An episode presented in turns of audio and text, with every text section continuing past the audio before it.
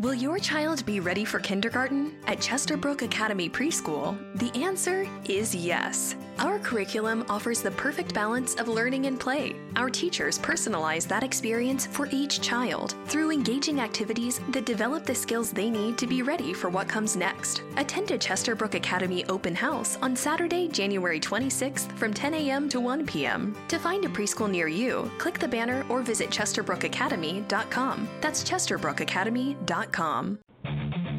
What is at eye level? A reductio ad absurdum look at the headlines, from politics to pop culture, from the corporate to the individual. Every Monday at 6 p.m. Eastern, we take a not so serious look at the serious issues of the day. Whether it's politics, economics, social issues, music, or old movies and TV shows, We discuss everything the corporate media overlooks while making you laugh at the absurdity of it all. hell, you've gotta have a sense of humor about life. Just look at the headlines. So join me, Matt G, And me, Doc Savage. every Monday at 6 p.m. Eastern as we navigate the sea of trolls, talking points, and trickery We try to figure out a way to be there when tomorrow comes. at eye level, bringing more to you. Only on the Big Papa Network on Blog Talk Radio.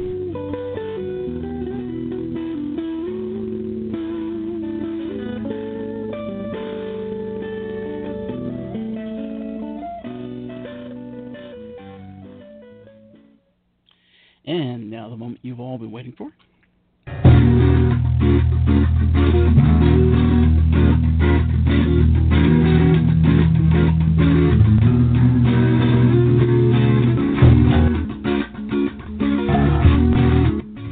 You're listening to Weird Scenes Inside the Gold Mine, your essential guide to all things wild and wonderful in the world of cult entertainment. Tonight, we kick off our fourth season as we go south of the border on Big Pop Online Network.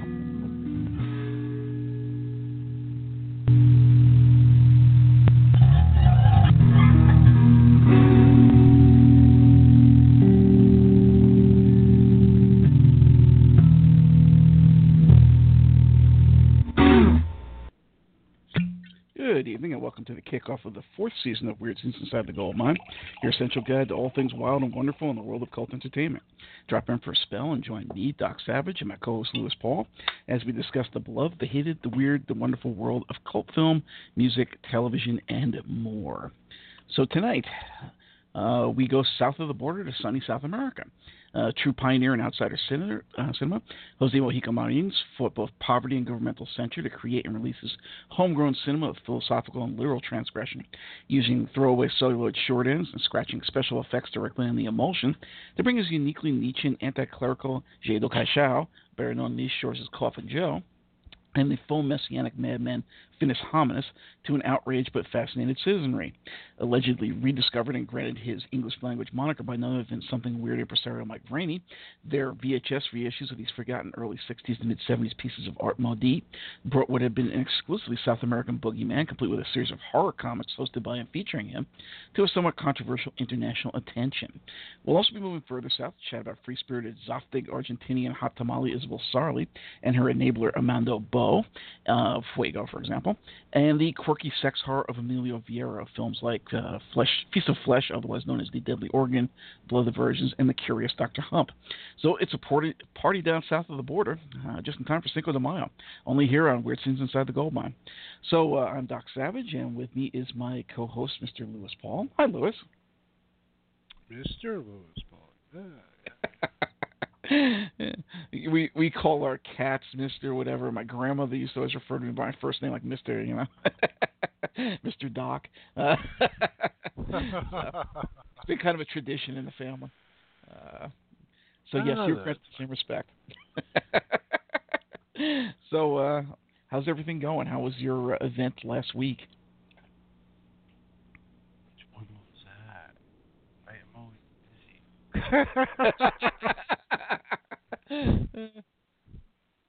Always busy. Um, actually, one thing I did want to say that uh, uh, two weeks ago I worked at a convention. We know that, and uh, I hosted some Q and A's, and we had lots of downtime in between setups, so I was entertaining the room full of people.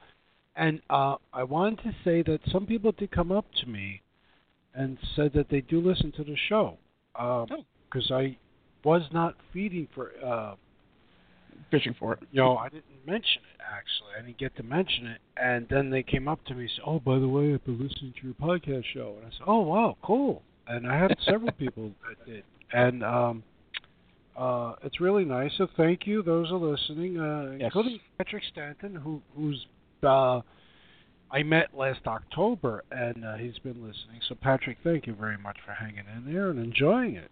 Um, he he really digs it, and um, nice, nice to get some feedback in person. Uh, especially when you were you were a little like I was a little surprised. Oh, really cool. That's nice. so uh, thank you all. We, we always thank people at the end of the show for listening. Um, Exactly. so You know what it just is? at the start.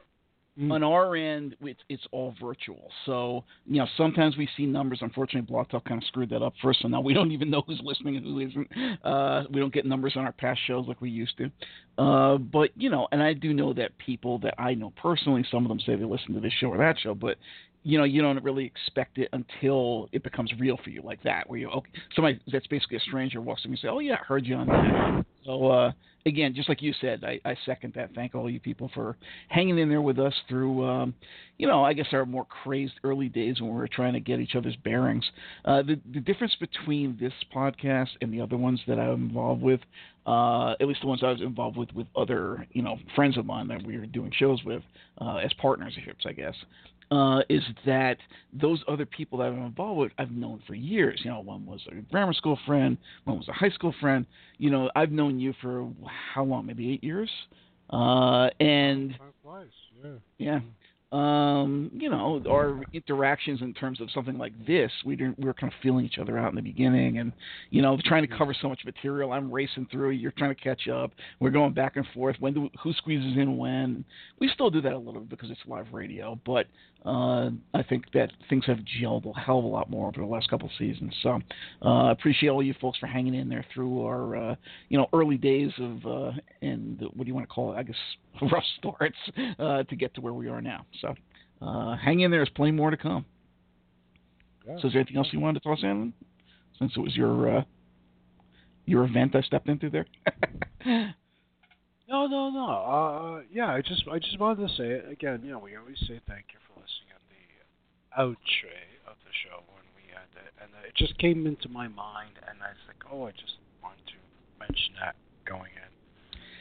So yeah, thank you, and good- we hope you enjoy this one. Yes, and that was a good word to use, outre, in, in comparison. You know, speaking of words at the gold mine, yes, the films that we discuss and we ourselves are a bit outre, so it's apropos. Uh, so anyway, this week uh, we'll be talking about a couple of people. I guess the easiest, uh, I mean, we don't have to do it this way, but I figured would be to touch on the Argentinians first because the filmographies, even though none of these people did a lot of work, uh, are comparatively smaller, especially with what's over here you know, in this country and either subtitled or dubbed or both. Um, so I'm going to start with the shortest of the filmographies, if you will, which is actually Isabel Sarli.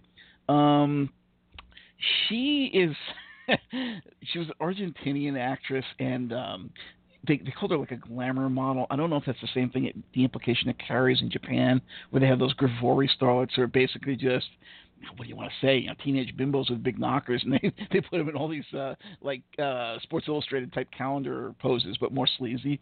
And then a lot of them will graduate to either being, if they're lucky, a uh, J-pop idol, uh, like an idol singer or something, or part of an idol singer group, or more likely, and happens a lot, they end up in AV, which is their equivalent of porn. Uh, so I don't know if that's the same story with And what's wrong with that? No. well, you know, that's what I'm saying. Uh, so it may very well be the same thing considering the movies that we have on hand here. But I don't know what they really meant when they said, oh, yeah, she used to be a glamour model. Yeah, it could be what I'm talking about here. She could be a gravure model. Um, basically, uh, and for some reason, I mean, if you see some of these films, you might understand why because they're hilarious. Uh, the Argentinians, at least at one point, loved her.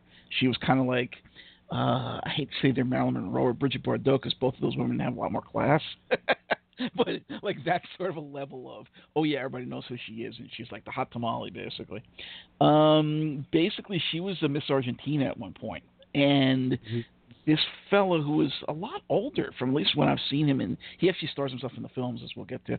Uh, this fellow Armando Bo who was a filmmaker, obviously, he saw her obviously because you know, she had exposure as Miss Argentina or whatever, and he developed this thing for her. I don't know how much of this is like you know a Jess Franco Lina Romay sort of a thing, or uh, Roger Vadim with Bardot first, and then Jane Fonda, and then Catherine Deneuve. Uh, you know that's sort of a okay, you're my girlfriend slash wife uh, slash you know sex buddy, and I'm gonna put you, make you famous, and put you on screen, and have everybody else lust after you as well. I don't know how much of that is true, but uh, what you will see in the films that they have over here is that, like I said, Bo will usually be in the film himself. They seem, uh, in some ways, almost like they're trying to be semi autobiographical, uh, which is ridiculous when you get to something like Fuego. Um, and I do get that impression of a Franco Romay sort of thing where not the same idea because Franco is more of a voyeur and he mm-hmm. liked you know, pushing or watching Lina do kind of like the Emmanuelle books, uh, you know, making her do kinky shit for him, and and he's not part of it. He gets to watch it and enjoy it. Um, this is the kind of vibe I get, but it's worse. It's more of like I get a kick out of being cuckolded by you. All these other guys get to screw you, and you know, I'm still going to be there to come back to, which is like, wow, that's really screwed up. But you know, it happens. Uh, there's a, a, trend in Italian cinema, if not culture, that speaks to this. Um, there's actually a good giallo with uh, Gabriel Lavia had written, directed, and starred in. Uh, ooh, what's the name of that damn thing? Maybe it's Craving Desire. It was in the mid '90s, maybe '96 or so. Oh, Serena uh, Grandi. Yeah, yeah. Was that with him? Okay. Because uh, all I remember is that she was basically it was the same thing. It was like an Isabel Sarli movie. She was a complete slut, and he was kept going back to her. He was like hot for this, but then at the same time, she basically destroyed him because of it. Because you know, who, what guy really wants to be set up like that? Maybe a kinky fantasy or something, but you don't really want to settle down with somebody like that when you're getting screwed over here and she's sleeping with all your friends. Uh, so I, there's that. I, I, I will say, uh, Armando Bo's films did look um, professional. You know, they did look yeah. they did look good and uh, well shot. Yep. He took a yeah, he well shot. He took advantage. He had an eye. If he was his own DP, his own cameraman, I'm not sure. Uh, that's you know really getting deeper. But uh, they look good, and you know what's funny? They, they, they, a lot of them have. I've seen a few of them, and a lot of them have that that I've seen. The majority of them that I've seen have this very Western uh, like our American Western kind of ambiance yes. to them. Um, That's true. Uh, maybe, you know, uh, and and I think at least two, and again I have to be blamed for not remembering which two, but I think at least two of them feature him as the older man who's crazy in love with her, which you just spoke of, and she she's not really like putting him to the side. It's funny they, they usually end with her falling in love with him anyway. Yes, but there's like this very real, really striking the guys he's hiring to be uh, the, the the other second leads in these movies. I mean, really good looking guy, like Marlboro Men type, you know, like really swaggering, you know, good looking guys that you know you can see Isabel Sarli falling for. So you know, he also cast well. Um, yeah, the movies reminded me of Western. She is striking. Wow.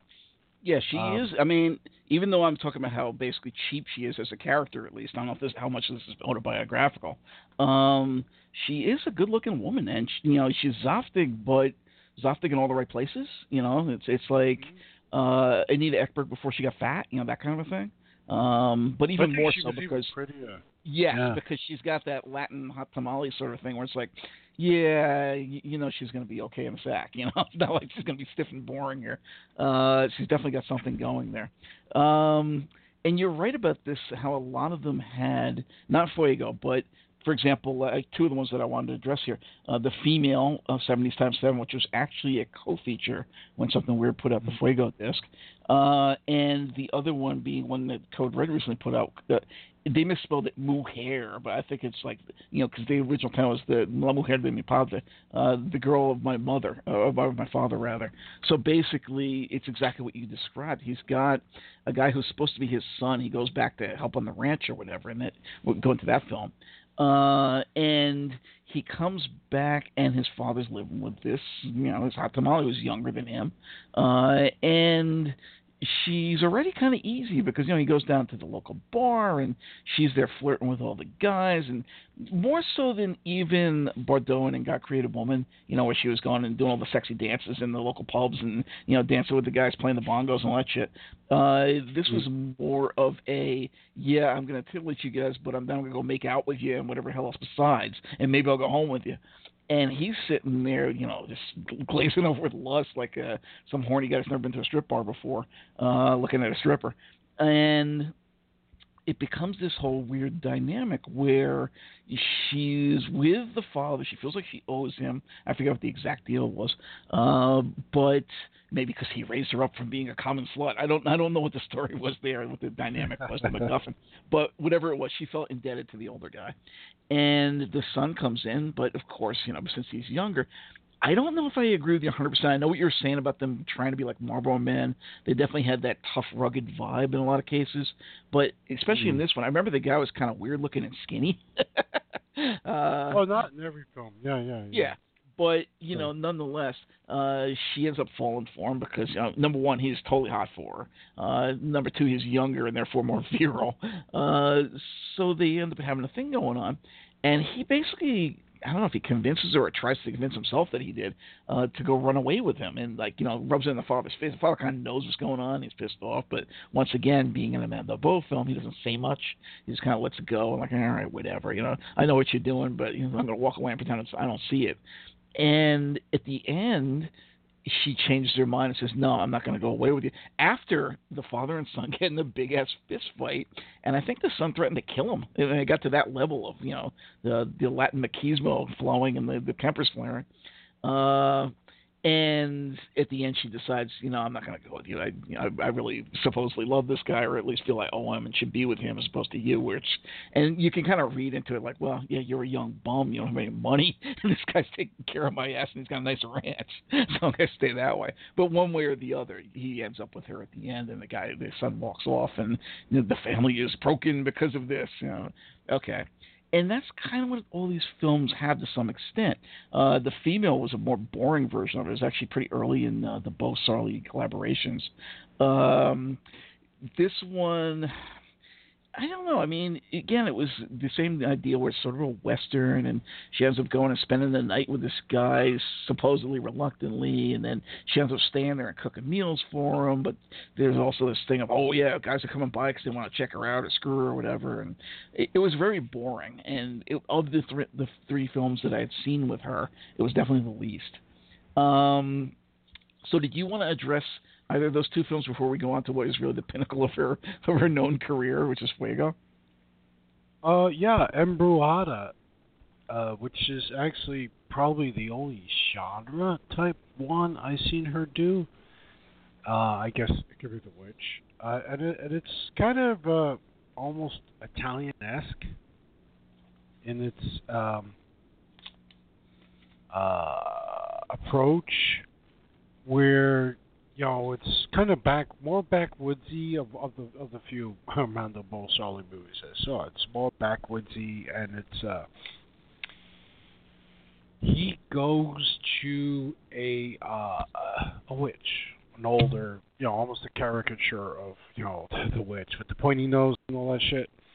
um, because he's he's crazy nut, nuts about her. He, he watches her, but he doesn't know that she's an acolyte of the witch. So she's using her bazanga body, banging guys. He's he's lusting after her, and he goes to the witch for potions and shit. And of course, they're not working because she's already a witch. Very interesting movie because I found that by the end of the film, it, it very. Every one of the few I saw that had a kind of a religious overture thing going on, but by the end she decided, I don't want to be a witch. I want to be a stay-at-home mom Oh, and let my older man bang my hot body. Oh, so, you know, I'm sticking a finger down my throat right now, but go ahead. well, you know, it was entertaining for some. Uh, uh, I, I, I used, to, I had this relationship with this uh, private tape collector years ago, uh, back in the VHS only days, and this guy lived in Queens, and he just had amazing shit, and he had a bunch of, he had almost all these things. So I was like, I had to be picky and choose, you know, like from my own discovery of, uh, hopefully these are the best of the Isabel Sarli, because I didn't want every one of her films. No. He was also a bit of a weirdo too, but it's like she's amazing. I said, yeah, she's Hollywood, but I don't need to see every one of these things. So. but yeah, Embrujada was probably the one genre-related title. But now you go. All right, so now we come to the film that basically everybody knows, and there's a reason for it. Uh, I had gotten this, you know, because I was pretty faithful with something weird. I enjoyed almost all the image discs they put out. There was a couple of stinkers, but there weren't that many. They usually had impeccable taste, and you, if you didn't like the first feature, you loved the second feature, or if you didn't like either feature, which was rare, you would like the extras they put on, or the third feature if there was one. Um, so this was one that I had gotten. I'm like, I don't know how this is going to turn out. And I'd seen the female. I was like, ah, this is horrible. I basically forwarded through a lot of it. It was that bad. But I got to Fuego and I was like, wow. I can't fucking believe this movie. John Waters loves this film, and there's a reason for that. Uh, this film is, wow, it, it's campy. Uh, it's the sort of thing that you could see being one of those, you know, films like Mommy Dearest that really just totally, you know, it's a film that has complete appeal to the gay audience. This is one of those mm. films. It's unfucking believable. Uh, even the description that we're going to give it here does not give it justice.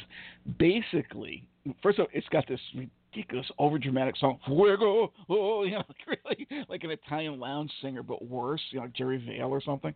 Um, so basically, the idea of this thing is that she is so hot to trot. You know, she's the, the thing about the fire. She's got a fire down in her snatch, basically. She's so like horny that she will jump the bones of any guy in sight, and I mean any guy at any time. I mean, when we say that the basic plot of the film is that she's a nymphomaniac and really can't get past it, no matter how she tries or wants to, that sounds just kind of silly, right? Sounds like a plot for a porno. Well, you see this film and you're going to be laughing your ass off. There's no way you can't.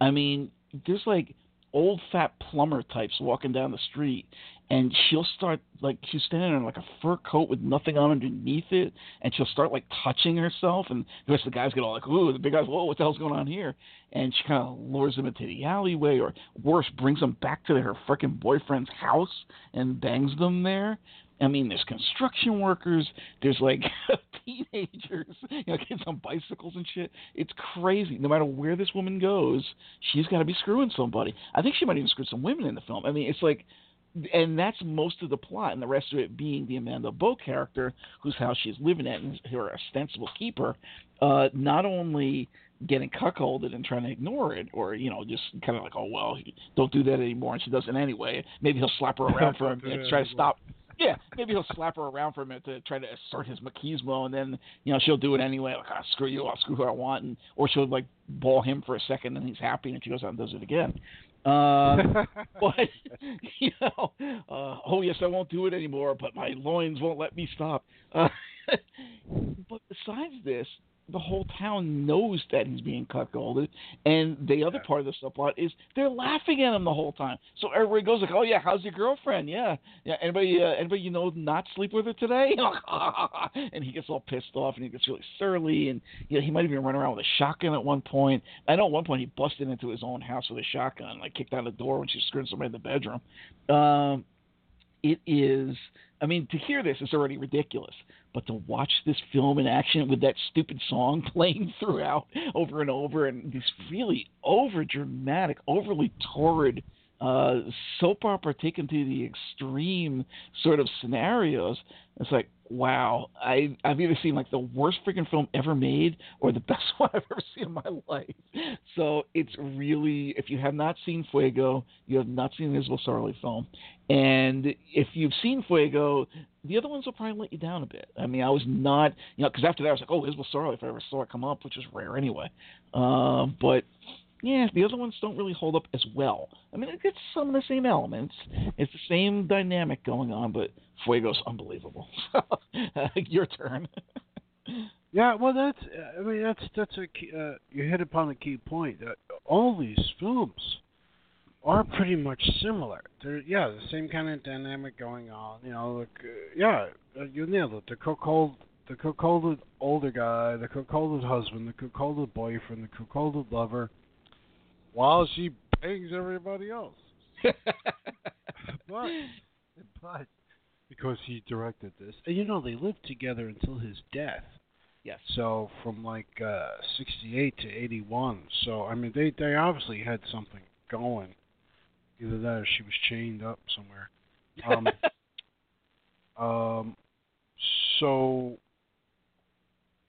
it's funny that I'm trying to place my thoughts here. It's funny that they actually had a relationship and they lived together and and I don't know maybe they had a child and light on that. But I mean she's she must have been well aware of the films he's making where her boyfriend slash lover is making the same movie over and over and over, you know. and and and they they I guess they did financially well. Uh, uh, for the I guess the height of her fame, Fuego was sixty eight. She was like churning. I don't know, five or six of these out for like the next two or three years, and then yeah. slowed up a little. Seventies. Really strange. Yeah. So uh, basically, she did keep doing this. Like you said, she was doing several a year at that point. Uh, and once she got into you know the seventies, she started slowing down to maybe one a year. And once she got past 1980, she did almost nothing. Um, I understand that she did, uh, what was it, a documentary? That was a political drama or some crap uh, with her. Yeah, a documentary about her, actually. Yeah, and her like goddaughters in it and everything. I was like, okay, it's all right, whatever. Uh, but you know, at this point, she was already kind of an established Argentinian sex symbol, and you know, you can understand why. I mean, if you don't mind the fact that she's like completely whoring herself around, it was like the cheapest woman imaginable. Uh, she's certainly attractive enough, and she's certainly uh, lit up the screen with torrid passion that's uh, she couldn't control herself apparently. Uh, well, you, you know, really got to wonder. Go ahead. You know what's really interesting is that Wikipedia lists that he had his Armando Bo had a spouse from 56 to 81, which is of his death. But if you look under Isabel Sarli, her partner is Armando Bo from 56 to 81. so it's, it's another interesting thing I wanted to throw in there. It's like, Yeah. what? Yeah, I mean the closest analog for me is Franco and Lina Romay because at least on screen that's what he got off on. Uh, here, I don't know. It feels a little more naturalistic. It feels a little more real, and he really seems to. You know, Franco was always kind of like the voyeur, and he like you could see him even when he was on screen watching her. He's like, hmm, okay, I like that. Whereas Armando Bo, I mean, this is more of I'm getting cuckolded. I'm sad, but I'm going to put up with it anyway. I'm like, well, why do you keep making this damn film? I mean, is is this a fantasy of yours? Is this a real life thing you're trying to work out? Are you trying to tell her something and she's not listening? You know, what is this? I don't understand the the, the relationship dynamic and how much of this is just some weird fantasy, something he just kept working out over and over and over again, like Jean Rollin, and how much of it was autobiographical, I guess, because they feel that way. It's a smaller film. It's they're intimate and they're so ridiculous. You can't possibly say somebody sat here and scripted this thing out like they thought they had a good movie on their hands. so Yeah, uh, yeah. Fue- Fuego is is very. I mean, uh, yeah, these are softcore. But Fuego was uh, it's pretty hard. Yeah, pretty hard softcore, hard R, I guess. Uh, Yeah, And- and, there and there there are moments in, in actually in Fuego too where you're like, hmm, is that like slippage? What's going on there? Actually, Yeah. some of the Isabel Sarli Armando Bo films are verge on the edge there. mhm. Um, uh, Yeah, like if you're reading some of uh, Mondo Digital, uh, was that Nat Thompson? Some of his Mondo Digital online reviews uh, when he reviews these kind of movies from time to time, you know, like he says the same thing. Cause this guy looks a lot of movies, and he's like, uh, "Oh yeah, you know, you're watching a softcore movie. Like, wait a minute, what was that we just saw? You know." So there are moments like that in in these in these Bo Sarli pictures for sure. And uh, if we made you interested by uh, talking about this, yeah, we say uh, try to search these out. Yeah, especially Fuego. And, you know, even after I said hard R, I kind of regretted it because a lot of people think that and they're thinking like a harder Skinamax movie. No, this is pretty. It borders on like the French softcore films of the 70s, uh, which really already is pushing the envelope. But even to some extent, because of the. It doesn't have that cold Gallic, uh, intellectualized sexuality, uh, as passionate as that can be this is hot South American, you know, fuck me, ah, you know that kind of, you know how it gets. Uh, this is that kind of a film. So you are really going to be one way or another. You're going to be laughing your ass off for sure, and you're going to have your eyebrows raised many, many times throughout the course of this picture.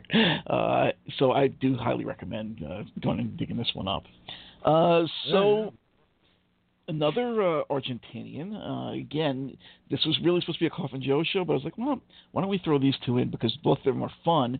And you know, we're talking about south of the border. It's a little bit, uh, a little bit south of Brazil, but nonetheless, Argentina. Yeah, no, it's a good idea because even though he has a variety of films, and and we'll we'll certainly discuss the bigger ones. There's there's a certain sameness that does. Mm-hmm. Yes, very Coffin much so. Joe.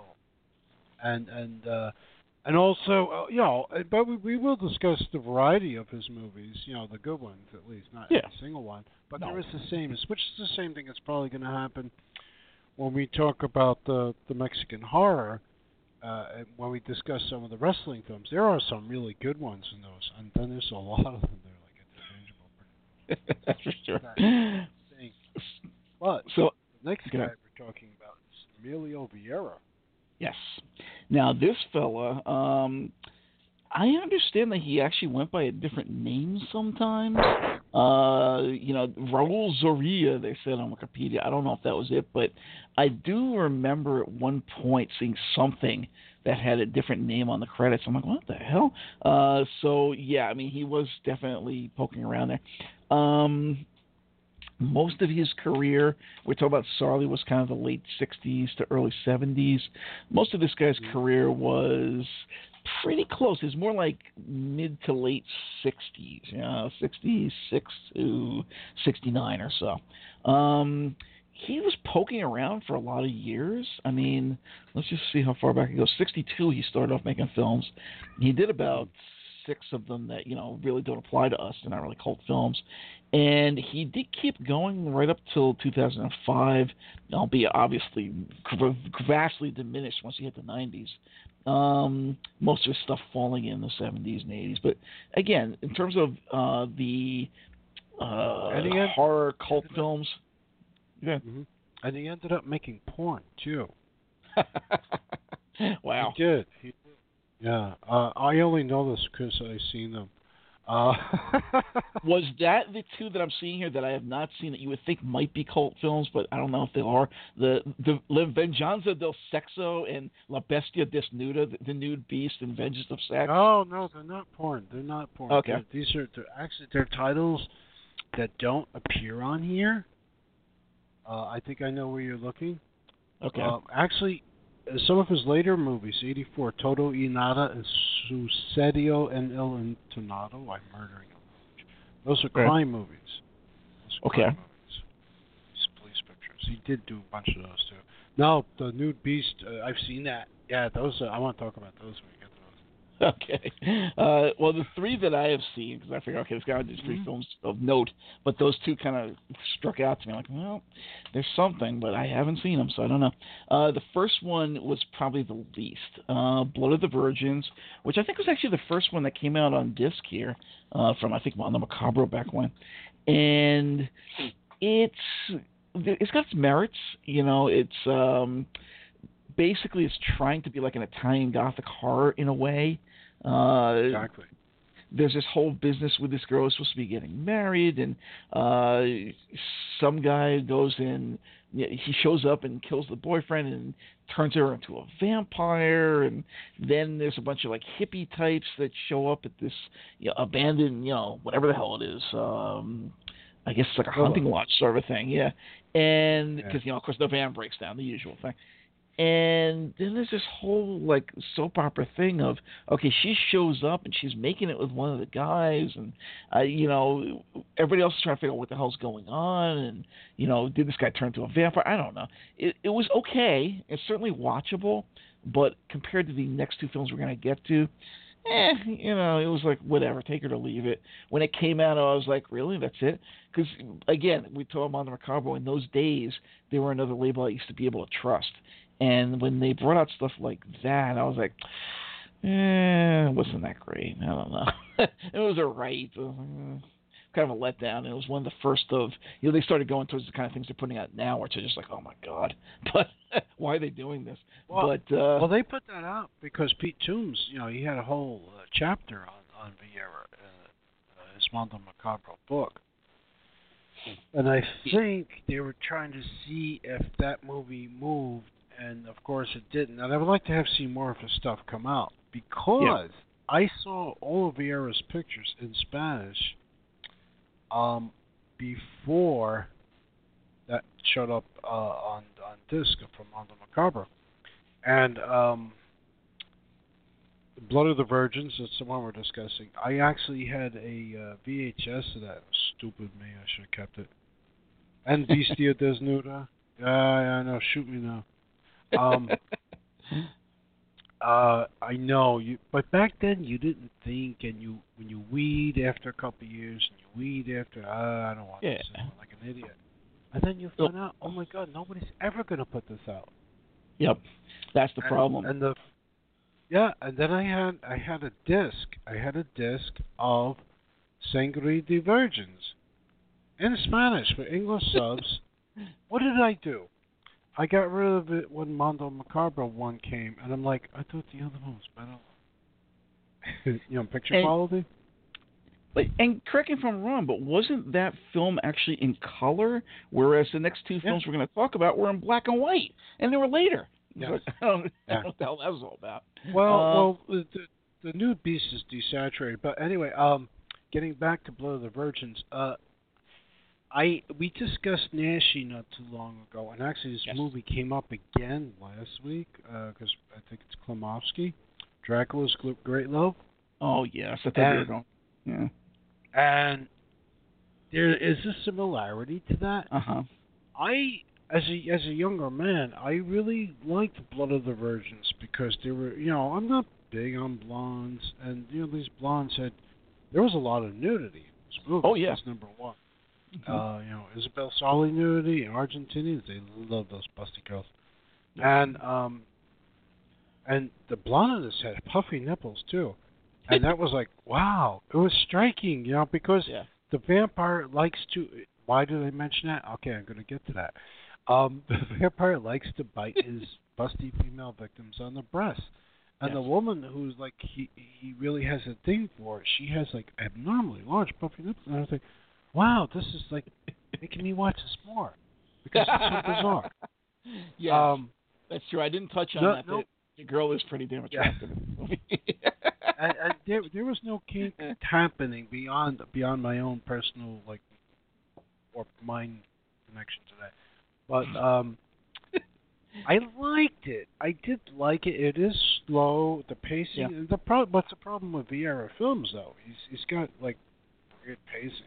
Um, um, Didn't it feel like so, a Scooby Doo to you though? That that was the impression I got, especially when the hippies showed up. Well, yeah, there's the hippies, and if you remember, there's the ineffectual police. Yep.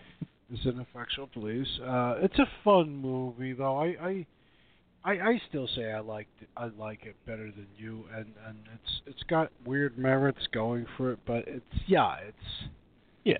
I mean, and I don't hate it. Don't get me wrong here. It's just compared to no, the next no. two, I was like, eh, I don't know. well, it was an odd one. Well, I know we. The next two, uh, what you got? Curious Doctor Hump. yeah. Uh, well, first though, it's uh, Feast of Flesh because I think that was like a year earlier, two years earlier, uh, which was also the Deadly Organ, depending on how you looked at it, uh, Mm-hmm. which is Deadly really kind of tongue in yeah. cheek. Uh, both of them appear in a something weird this together, which is wonderful. Um, the Deadly Organ is kind of a tongue in cheek joke because you start thinking things like the amazing transplant or whatever. No, it's not talking about his penis being deadly. He actually plays an organ. so uh, it was kind of a joke title there. Um, basically, this one feels in a lot of respects like a one of the earlier Mario Bava sort of Giallo pictures. Uh, it's still gothic, you know, it's still got the Italian gothic sort of thing going on, but it's more uh, stalk and slash. There was a uh, Filipino film that had uh, what's his name there, uh, Vic Diaz in it. Uh, it was originally on a disc with Bloodsuckers, Blood, no, Bloodthirst. The hell was the name of that thing? Uh, I really liked that picture, and somebody released it again recently. Like maybe it was Code Red or somebody. Uh, again on a double feature. Um, can't remember the name of the damn movie, unfortunately. But it was on a disc with Bloodsuckers, that horrible Peter Cushing, uh, you know, or Chetwynd-Hayes or whatever the hell film. Um, and it reminds me a lot of that, which was sort of crossing like an Orson Welles noir-esque sort of a thing, like maybe a touch of evil, if you will, uh, with uh, Mario Bava around the time of The Girl Who Knew Too Much. Um, that's the kind of vibe you're going to get here, except that the guy's running around in a goofy mask, like a monster mask. Um, you know, and it keeps luring people out to this beach, and there's a lot of nightclub stuff in it, which is another reason it made me think of the film that unfortunately I can't remember the name of right now. It's Blood something, I'll tell you that. I just don't know what the hell the rest of it is. Um, it also reminds me a bit of a Franco film or a lot of French films. Like we've been watching some of those Eddie Constantine films, and they're often set around nightclubs, if not strip clubs as well. Uh, that kind Oh of a- that kind of We a setting, that it. kind of a feel. Uh, you know, oh yeah, we'll definitely do that. Don't worry about it. Uh, we'll, we'll mention him in passing when we do the Eurospy anyway. But yeah, um, you know, it's I really like this film a lot. Um, to some extent, I don't want to say it's better than the Curious Doctor Hump, which was the lead feature. This was kind of co-feature, but I kind of think it is.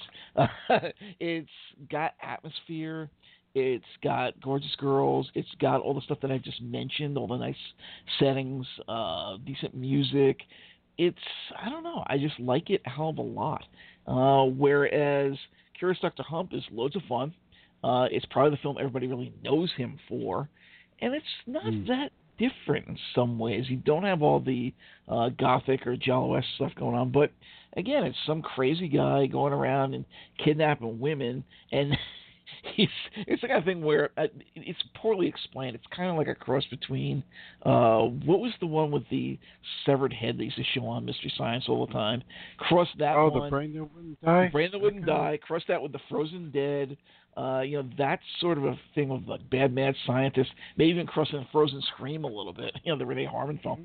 Um, and yet, what he's doing when he's injecting them with this stuff or pulling the fluids out or whatever is to go and partially force them to have sex, uh, but also so there, there's like a um, uh, Ponce de Leon kind of a thing where it's like, okay, well, I can live forever this way. Uh, through I don't know, taking the it's almost like Robert Reich. Maybe he was reading Robert Reich at the time, not the uh, Economist, but the guy that was doing stuff like, uh, you know, remember remember the orgone and all that stuff. How sex was going to liberate you.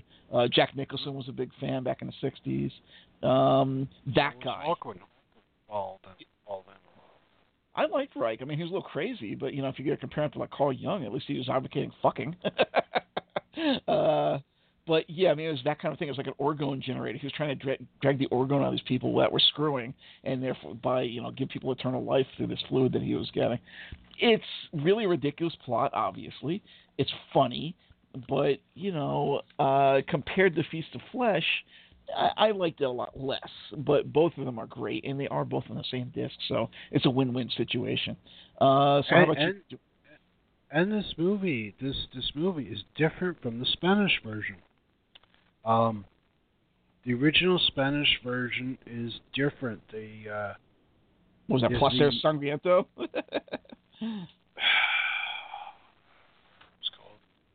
Oh, Um, Venganza del Sexo. That's what I was asking Vincenzo about.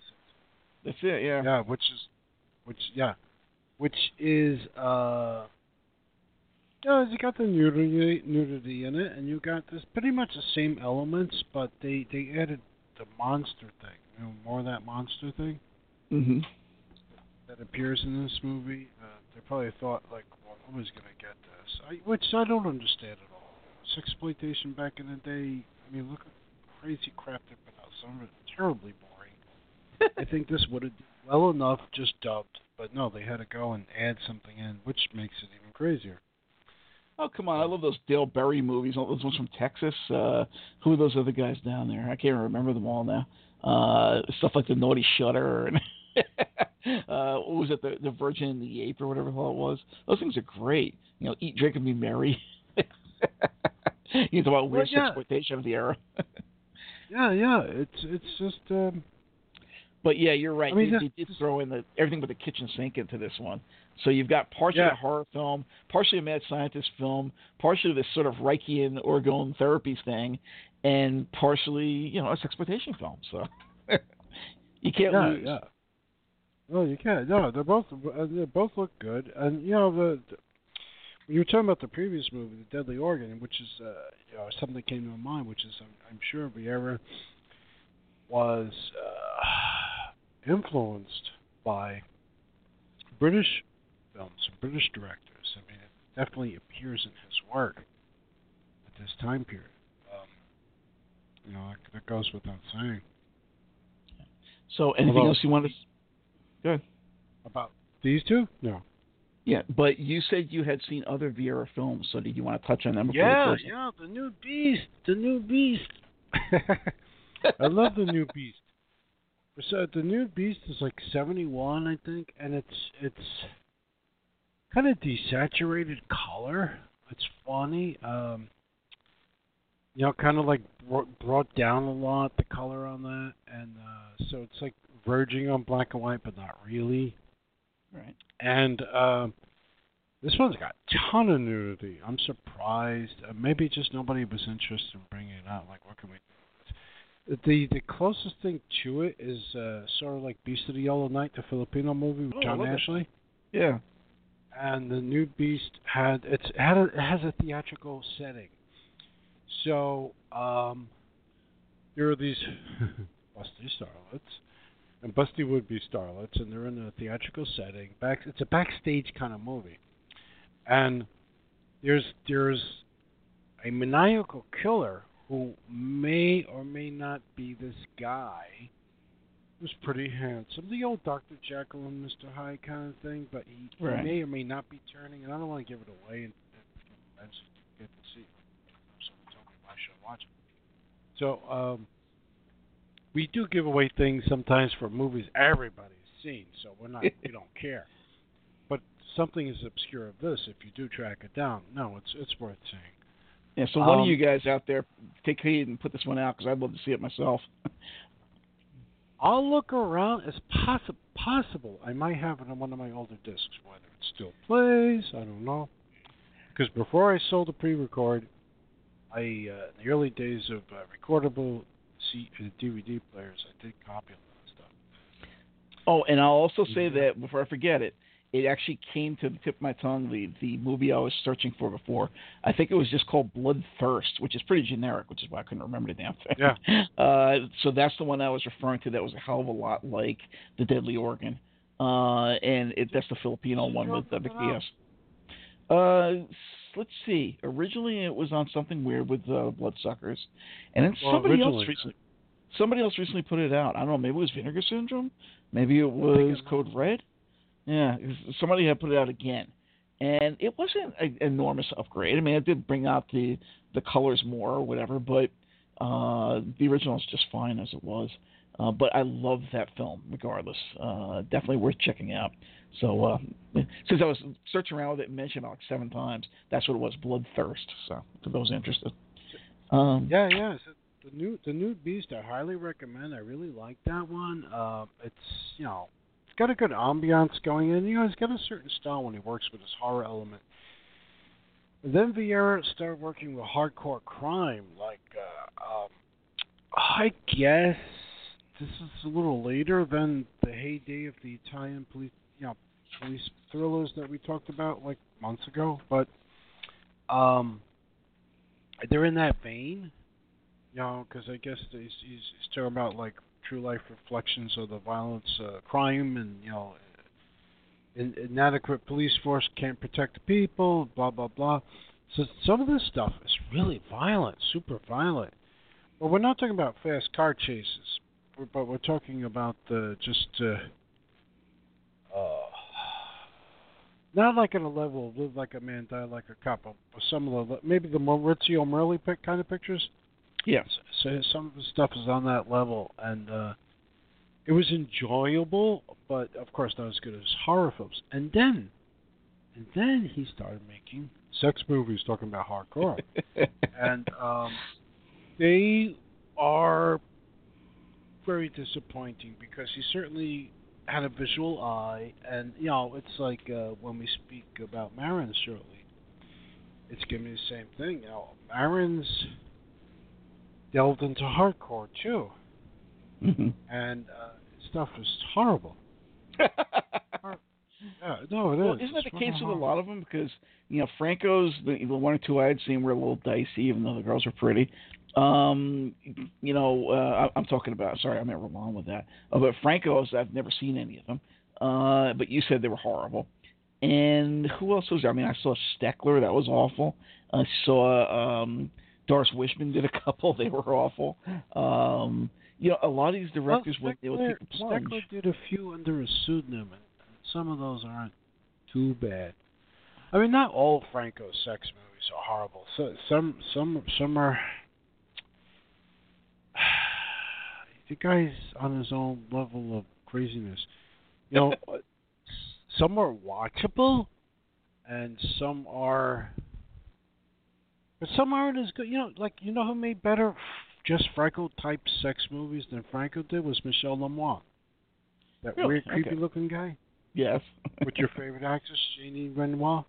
Oh God, Uh, with the Eurospy films I've been watching, I've seen her at least three times. I'm like, wow, this is why you're hot for her, I guess. But wow, we'll get to them when we get there, a couple weeks from now.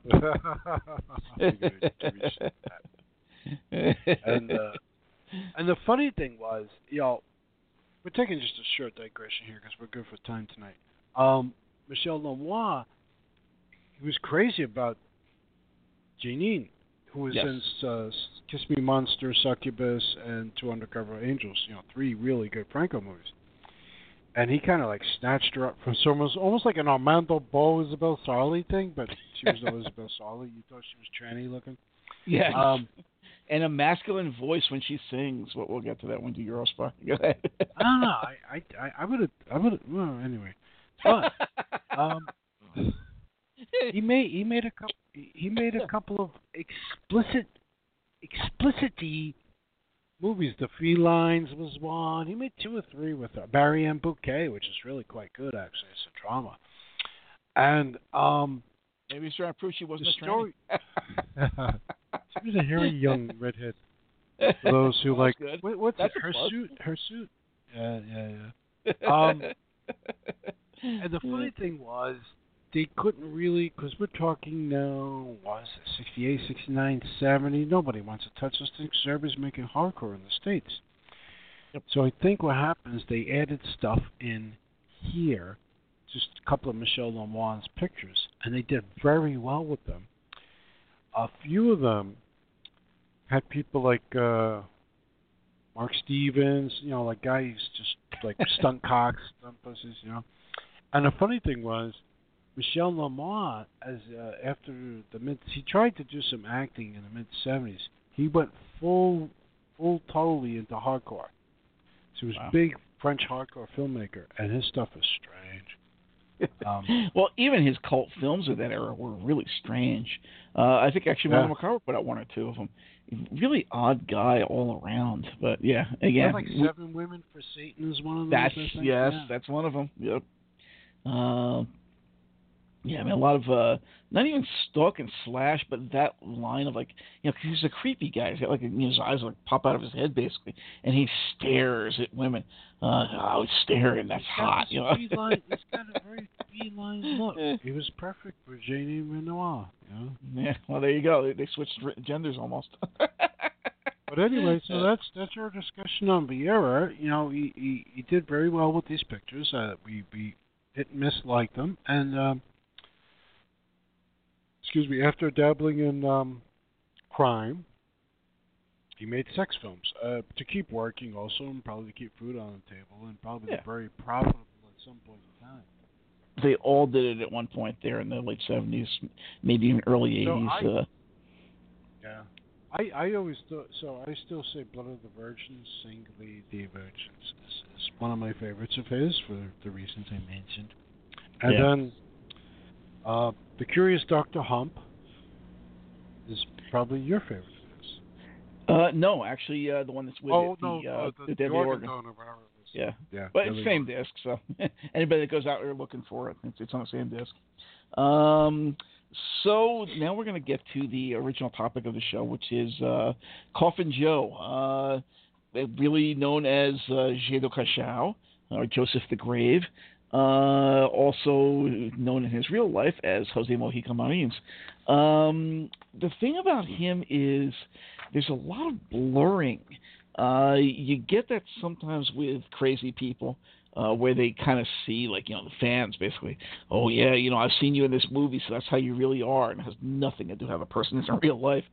But Mm. what happened with Marins is he kind of. Uh, like we'll get to when we do the Mexican wrestler show, uh, like El Santo, and he his ears and his nose were all deformed because he could never take his friggin' mask off because you know there was always kids hanging around the house or whatever, and he could never be seen in public without the mask, so he was always El Santo. Kind of the same thing here. Uh, you know, he didn't have to be Coffin Joe 24/7, but he was achieving notoriety for it.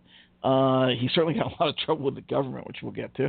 Uh, and there were things like, you know, eventually they were making comic books and fumettis and uh, who knows what the hell else. So basically, he was a, if not, you know, rich, he was certainly a well, well known, you know, boogeyman, if you will, in Brazil. Um, and to some extent, other areas of South America that were familiar with uh, or could read or hear, understand the Brazilian of the films and the, the comics and whatever else. Portuguese. Right. Yeah. Yes, Portuguese, right. Um, so basically, he carried this through his life. I mean, so to this day, people walk up to him and think, "Oh yeah, it's Coffin Joe. He's going to go and recite some kind of uh, Nietzschean diatribe against God, and maybe he's looking for his perfect mate or whatever the hell." It's almost like when they had those contests back in the '60s. We were laughing about talking about the uh, Dan Curtis show a couple of weeks back. Oh, you know, you can marry Barnabas, and they dug up all these weirdos like these goth girls and stuff. They're like thought they were going to marry Barnabas because I'm like the evil vampire witch or some shit. And you know, of course, he's some gay guy. He's nothing like this. You know, it's just a stupid role he's playing and getting a laugh out of getting money off.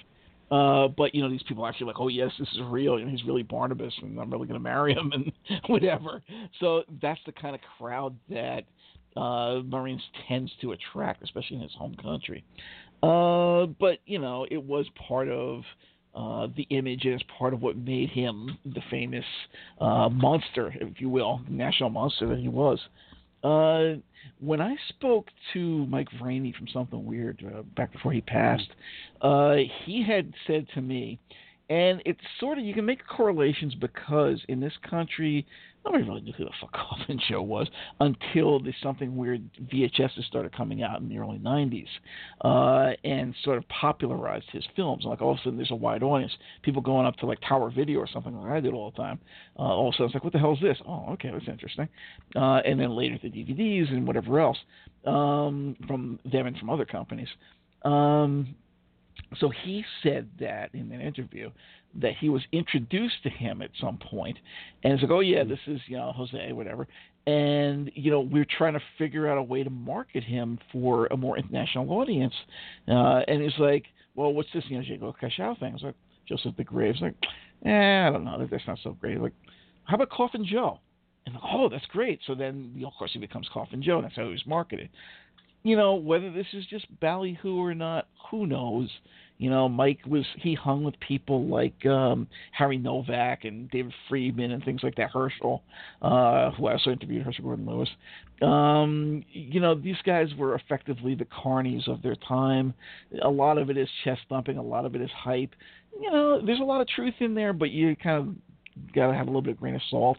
You know how much is true, how much is like, well, okay, maybe just you know do a little chest thumping here.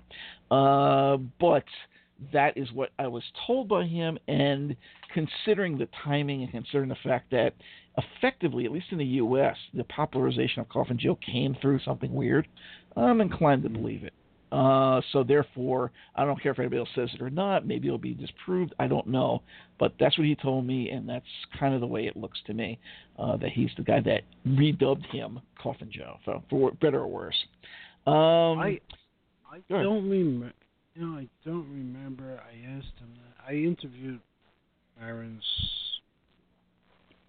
96, 97, 98, whenever he's here. Mike Vraney brought him to the, to the U.S., and I did not. I don't always interview people at conventions. I want this to be a known fucking fact. I actually work hard at this sometimes. And I actually was in uh, the Upper East Side. Uh, Marins was staying with the guy. It was hot summer, and I actually interviewed him for like three bloody hours, and uh, it was an incredible interview. Uh, nobody wanted it.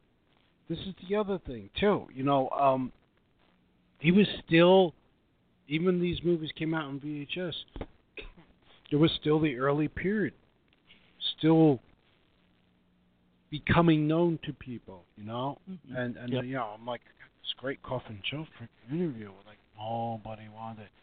And then it was years later when someone expressed interest, and said, "You you really want this? I did this ten years ago. You know, that kind of Yeah. Just didn't happen." And I did ask him something along those lines, but I don't want to give out misinformation. I just don't have that interview. Transcribe it. And I don't want to misquote him or myself. So I know I asked him that, and I know he answered it, but I can't remember. There are a lot of things I do remember. so anyway, uh, Marins was he actually lived over, and this is kind of strange because on one hand, I understand his family were farmers of some sort, but at the same time, his father also owned a local cinema. Now we're talking about poor. Uh, I don't know uh, how many of you are Italian or know about Italy back in the 50s and 60s and such, uh, but the theater was different than it is for us in America. It was more of people would go there to socialize and bullshit, meet their friends, and you know hang out for a little bit and whatever because it was it was cheap, and it kind of ran all day with the pictures, and uh, it was more of a hangout for and not necessarily the impoverished classes, but it was kind of more of like a working class thing. It wasn't like, oh yes, let's go to the opera, let's all go to the cinema. No, no, it was like, yeah, let's go see. I, I gotta go meet uh, what's his face down there at the whatever it is, the Rialto or something to go and and they might be playing a Bardot picture, they might be playing a Franco and Ciccio, or they might be playing a, a crime picture, you know, whatever. You know, we'll, we'll just stand there with bullshit. Maybe we'll watch some of the film. Maybe I'll meet some girls there, whatever. That's kind of what it was like. So I am Mhm. picturing the sort of theater we're talking here as being, you know, when it's sort of rural, uh, working class.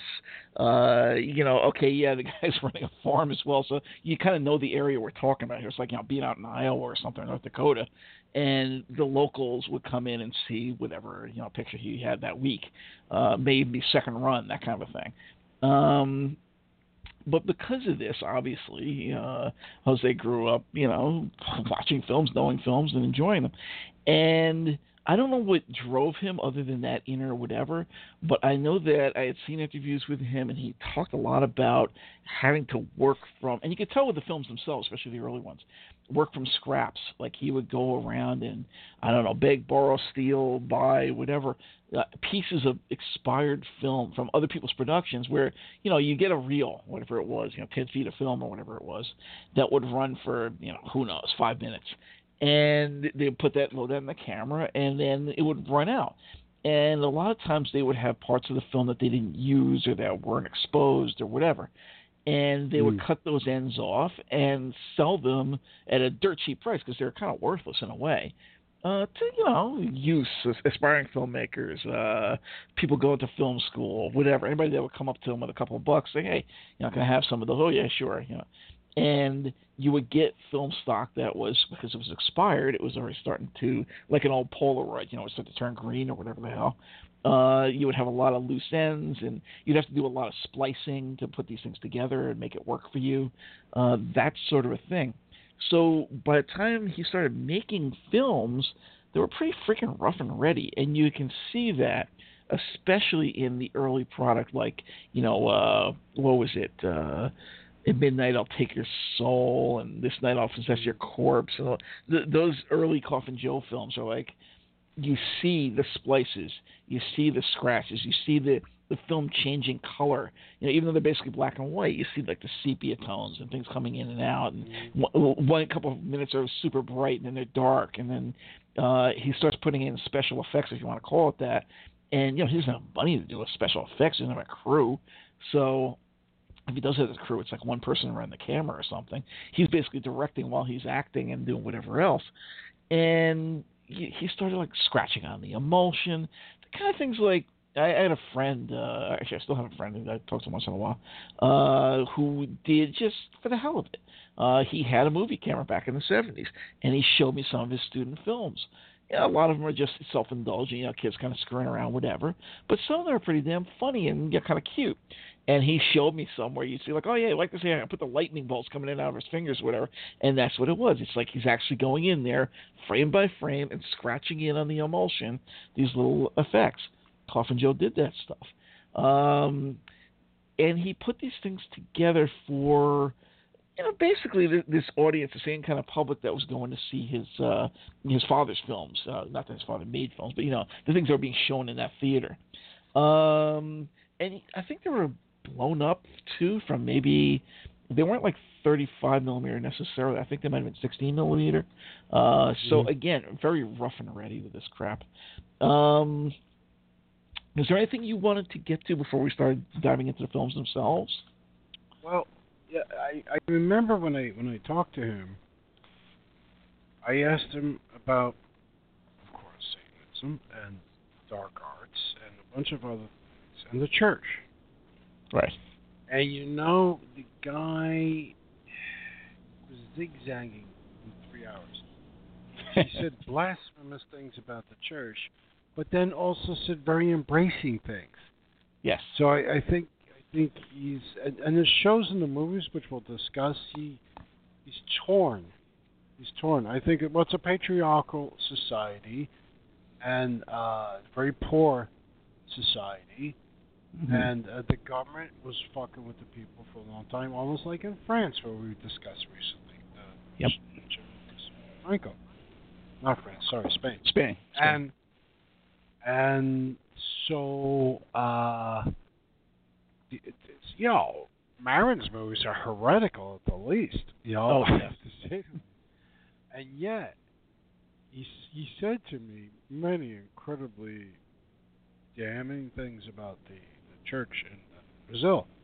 Mm-hmm. And yet, and yet he felt in later years it sort of made up, if one yeah. can say that. Um, but then after after we had spoke, he made the embodiment of evil, the last. The last oh, that thing's unbelievable. Picture, yeah. Uh-huh. Which is like totally goes against any known law of sense. You're but, uh, exactly uh, right. Just to jump in there, because I do get that impression of Coffin Joe films, and that's what I like about them. He is not uh, atheistic, you know, theistic Satanist, that sort of thing, where it's just like I'm going to blaspheme because you know fuck God and whatever, and I don't care. Right. And this is where we're all nihilistic. We're all going to go to hell, and it's like a Nietzschean world, and you know you're all just do for the ovens because you're all pieces of shit, and we're not worth being alive. You know, it, it really gets nihilistic when you get into a lot of that stuff, especially the the darker end of things. Um, whereas Coffin Joe was more of like a Marquis de Sade, honestly, where he was yeah. deliberately provoking the powers that be, the church, God, whatever, you name it, family, mores. Uh, he was shoving his finger in it, saying, "Fuck you guys."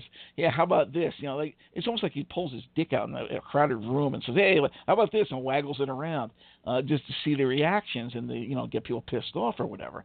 Uh, but nonetheless, there's elements to which He's doing this because he's pissed off about what is wrong about X, Y, and Z. What's wrong about the church? What's wrong about the public mores? What's wrong about his family? What's wrong about his culture? Not okay, screw you guys. I don't need you. I'm going to go off on my own little island and you know let you all burn. I could care less there's a very big difference there. He actually is invested.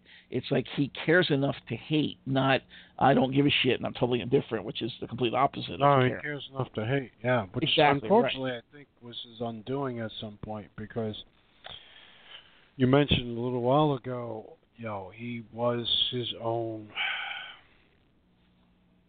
He became Coffin Joe. Yeah, and and and for better or worse know, I'm sure he adopted some of the fictional characters'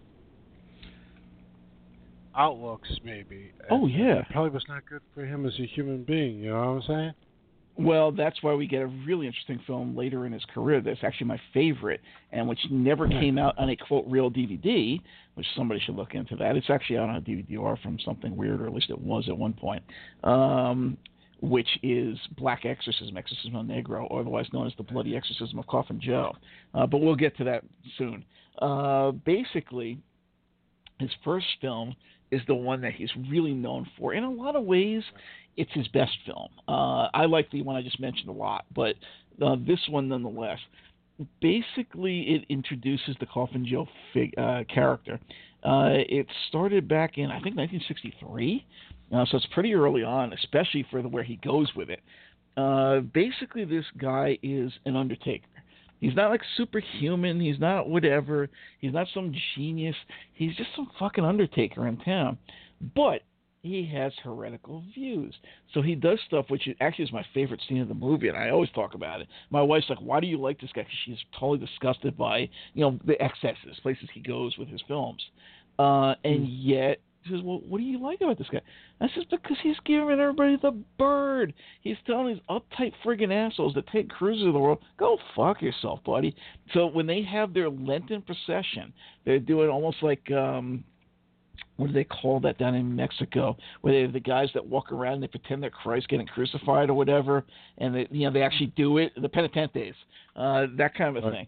So they have this big procession in Brazil with all the priests and whatever, and people carrying a cross down the road, and people praying and whatever, and they're all going to church or whatever. And you know, it's Lent, and he's sitting there eating a like a big ass leg of lamb right in front of the window and laughing at them as they stand there and cross themselves and tell me it's going to go to hell or whatever. Like, yeah, okay, whatever. Here, you want some?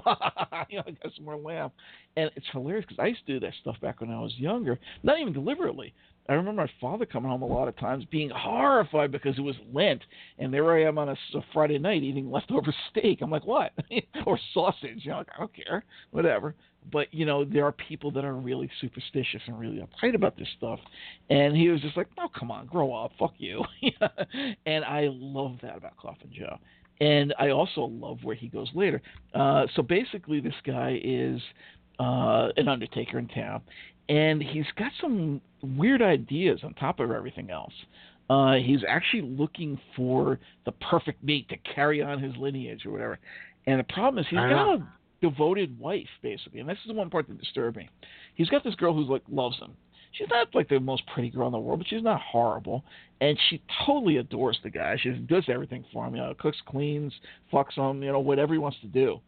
Uh, and yet this isn't good enough for him because she can't have a kid, and this is his big thing. He's got to have. He's got to carry on his lineage. So what does he do? He ends up lusting after this one girl. I don't know if it was like his friend, and maybe his best friend's girlfriend or something, because uh, somehow they yeah, were related, so. they're, they're intertied, uh, and he decides that he wants to fuck her, and he's got she's going to be the perfect mate for him. So he comes on to her, and she's like obviously resisting. Uh, he ends up deciding to kill his wife, who is like, like I said, totally mm-hmm. devoted to him. This is a woman that you know he says, "Hey, you want to do something kinky?" And I, "Oh yeah, sure, whatever you want, let's try it." And he's like, "Okay, you're not good enough for me because you can't give me a fucking kid." Really? So that bothered me from day one. But anyway, uh, he goes and kills her off, and it goes after this other one. In the meantime, of course, she's resisting. The townspeople are doing stuff. He's showing what a bastard he is. I know there's one scene at a local bar that's well, down the he basement. kills a friend too. Yes, well, that's what I was going to get to. He he fights Oh, with this sorry. one guy. He goes and takes a breaks a beer bottle because he said something about like, oh yeah, whatever, and he he challenged him basically. So he breaks a beer bottle, sticks it in, and cuts his friggin' eye out or his finger off or whatever, and sits back and laughs. Challenges everybody in the room to do anything to him. Nobody wants to. Uh, so he leaves. He's all drunk. He goes over. He kills his friend, who- the guy we we're just talking about, so that he can screw his girlfriend, who still doesn't want him uh, he forces himself on her, so he like rapes her. So again, this is really, really not just transgressive, but distasteful. I mean, it's totally wrong in a lot of res- respects. Um, Yeah. And what she says is, you know, fuck you. Is like I'm gonna go and kill myself and come back and like basically drag you by myself right down to hell with me. And he's like, yeah, okay, whatever, do what you want to do. Sure enough, though, because he killed his his uh, wife and her best friend, which is her uh, boyfriend, she hangs herself, right? But he's expecting the usual kind of thing, like, okay, well, you know, I'm to incriminate you as my killer or whatever. No, he doesn't do that. So I was like, okay, well, that's weird.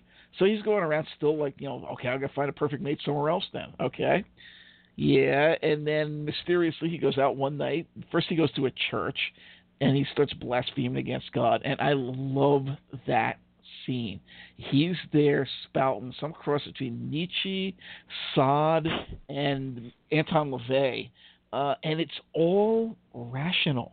It makes total fucking sense what he's saying. You may agree with him, you may disagree with him, but it's like, okay, I can see why you're there. I can hear that, and to some extent, yeah, I'm there too. Uh, basically cussing out society, uh, you know, cussing out God, cussing out everything that's considered proper and right, and saying, no, this isn't the way it is. Why is it like this? Fuck you.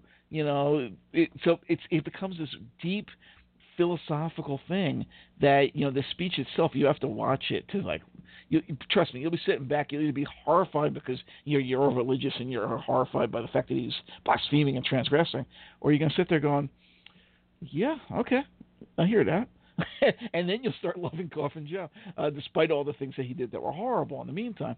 Um, and what happens after this is he goes out to a graveyard and it's like a whatever eerie night or some shit. And he's getting followed through the fog, and he ends up having this, I guess, hallucination. Who knows?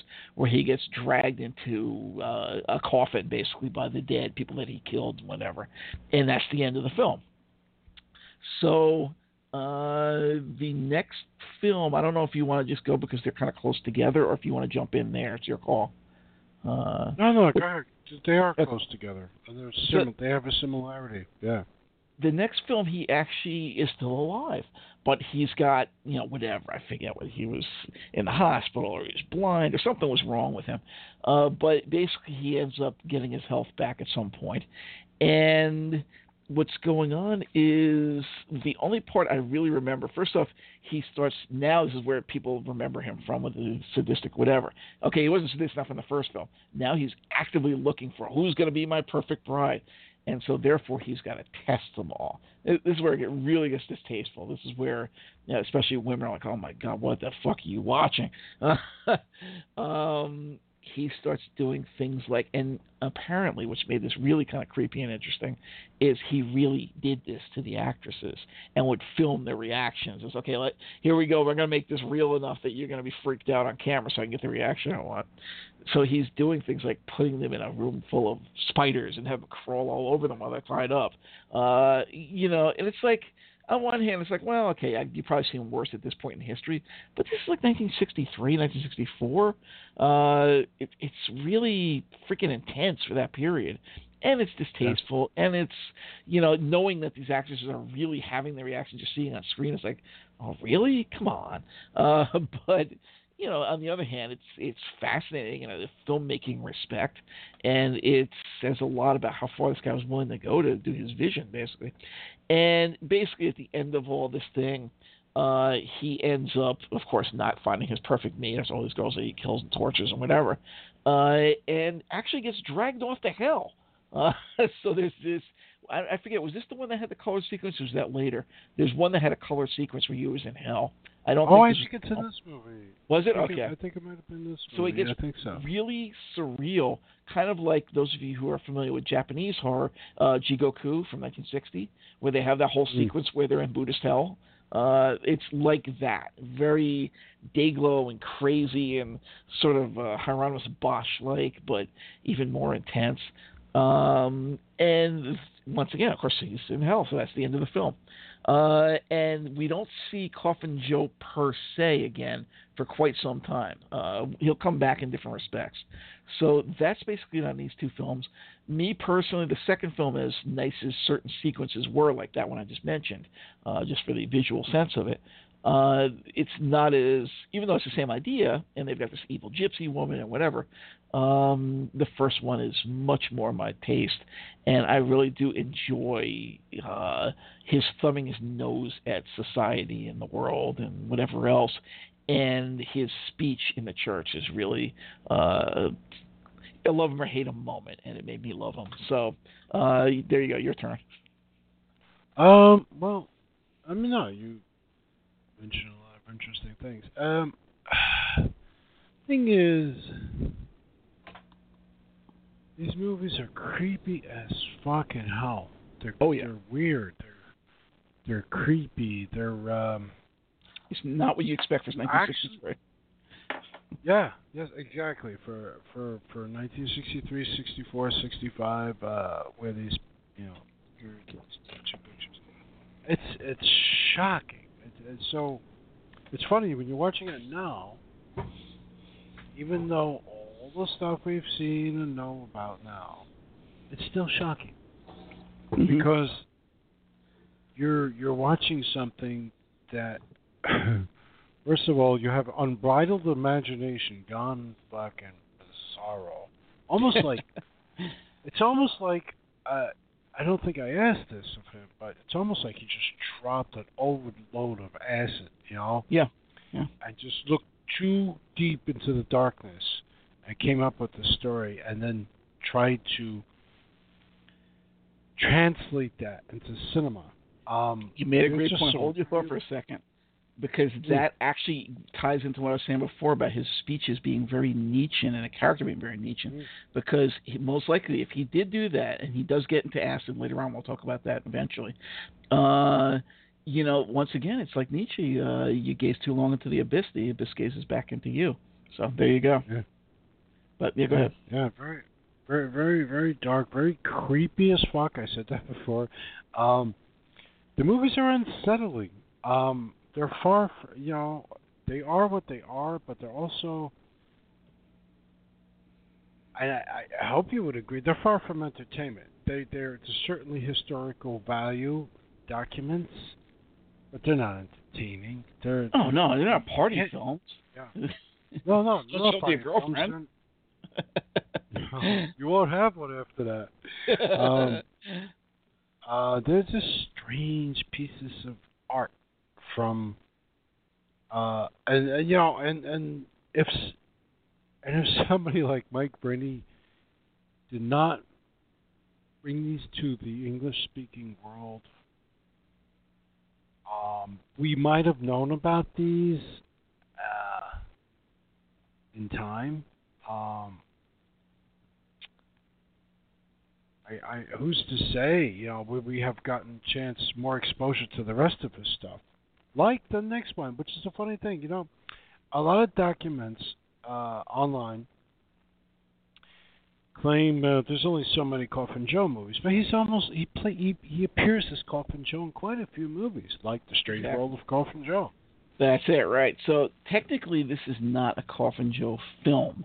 Uh, basically, it's a three. Uh, what do we call it, like a portmanteau, kind of like those Amicus films that we talked about back when. Yeah. Um, and some of the films are odd and work, like The Doll Maker, which is something about this old man and these guys. I forget why they were trying to break into his place. I guess they thought he was rich or had diamonds hidden in his dolls or some crap. Uh, he was some old blind guy making dolls.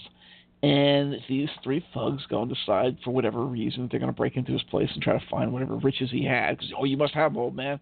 And it turns out that his whole shtick was carving out people's eyes that tried to rob him and putting them in his dolls, and that's what I saw lifelike. It, it's actually kind of like Lovecraft with the terrible old man, uh, that sort of a mm-hmm. thing. Uh, so you know, it's a creepy little story. It says really nothing much. Uh, there was another one that was just kind of gross. Uh, it borders on like uh, Jörg uh, territory, uh, called Obsession. Uh, and as, as, you can imagine from the person I just mentioned, uh, there's necrophilia involved, and it's just okay. Yes, it's the '60s, so it's not really shown that much, but it's distasteful. Uh, it's it's not one that I enjoyed or ever really wanted to watch. I'm like, okay, I've never seen that part again. Fast forward, uh, but you know, when it came to the last part, again, you get to the Coffin Joe satanic, um, very LaVeyan satanic in a lot of respects. Uh, this thing called theory, ideologia, and basically these people he's a professor or whatever hell, or he's on the air uh, on a talk show, and he's expounding this theory, basically saying that as opposed to like an aspirational thing where it's like, uh, you know, kind of like I try to look at people in the world where uh, you know, we're all kind of butterflies and we're in various stages of larval development, and eventually mm-hmm. we can all become, you know, like, like Dio said, you're all stars. Uh, or you know, I'm misquoting him in this respect, but you know, Crowley with uh, "Every Man and Woman is a Star," uh, that sort of a thing. Like we can be something better. We can be Stardust. We can be Golden. Uh, you know, quoting Woodstock there. Um, Yet he's saying the exact opposite. He's saying that, like I mentioned earlier, like I hinted at, uh, you know, we're just flesh bags that are kind of worthless meat, and what's inside it isn't worth pissing on. Uh, we're all here for no reason, going nowhere, and we aren't worth the sand, you know, the uh, the flesh that we're uh, built on, I guess. Um, so basically, that's his theory that people can be uh, shoved down to their lowest, basest, most atavistic natures, uh, no matter how highfalutin or how uh, religious or moral they may think they are. And these other folks, I think they were actually on a talk show with him, saying, "No, no, you're crazy," because you know, they're more of the other side. And more like, "Oh no, no, people are better than that. You know, we we would never do anything like that. You know, uh, humanity is worth more than you're making it. You're making it. It's like we're just animals." And what he does is he invites them over to his place afterwards. Like, okay, well, we have a nice chat, let's have some dinner or whatever. And he takes them down to the basement and locks them in a fucking cage and subjects them, sort of saw style, I guess, to prove his theory. And of course, even though that they are a married couple and they love each other and whatever the hell else, he is proved right, and things get really kind of ugly. Uh, it's disturbing as shit. It's depressing as shit. It goes beyond being Hobbesian or Nietzschean to being, like I said, directly satanic in the worst sense. Uh, but um, you got to admit that there's some level of truth it because just like I think on the one side, people are capable of so much. What people do every day. I mean, look at the current election. Look who we've got to choose from at this moment. Uh, we always kind of go to our basest nature. We always go for the worst possible option. You know, we got so many options out there. We could choose the best. We don't even choose the middle. We go for the worst. Uh, so he's saying that. I don't like the message, but I can understand it, and I can kind of nod my head like, yeah, unfortunately, that's how people are. I mean, not to the extent that he takes it; he really goes overboard. He's really kind of provoking, uh, but it's an interesting film nonetheless. And certainly, of the three episodes in it, this is the one that uh, Coffin Joe fans would go for. The other two are kind of throwaways. So, how about you on this one? No, no, I, I, I think covered what we can about that picture. I think things go to the extreme with the Awakening of the Beast, his next movie. Yes. Well, actually, he was involved with one uh, trilogy of terror that was actually three different directors down there, and he had done one segment oh, in yeah. there. I forget which one. I think he actually did the one called Macabre Nightmare with uh, some guys worried about being buried alive with like, you know, he's scared of like reptiles and shit like that, and uh, he actually does end up getting buried I didn't like it. Yeah. It was like, yeah, whatever. Um, wasn't up to his standards. Let's put it that way. Uh, as low as some people may think his standards are, it was not up to his standards. Uh, so, Awakening of the Beast.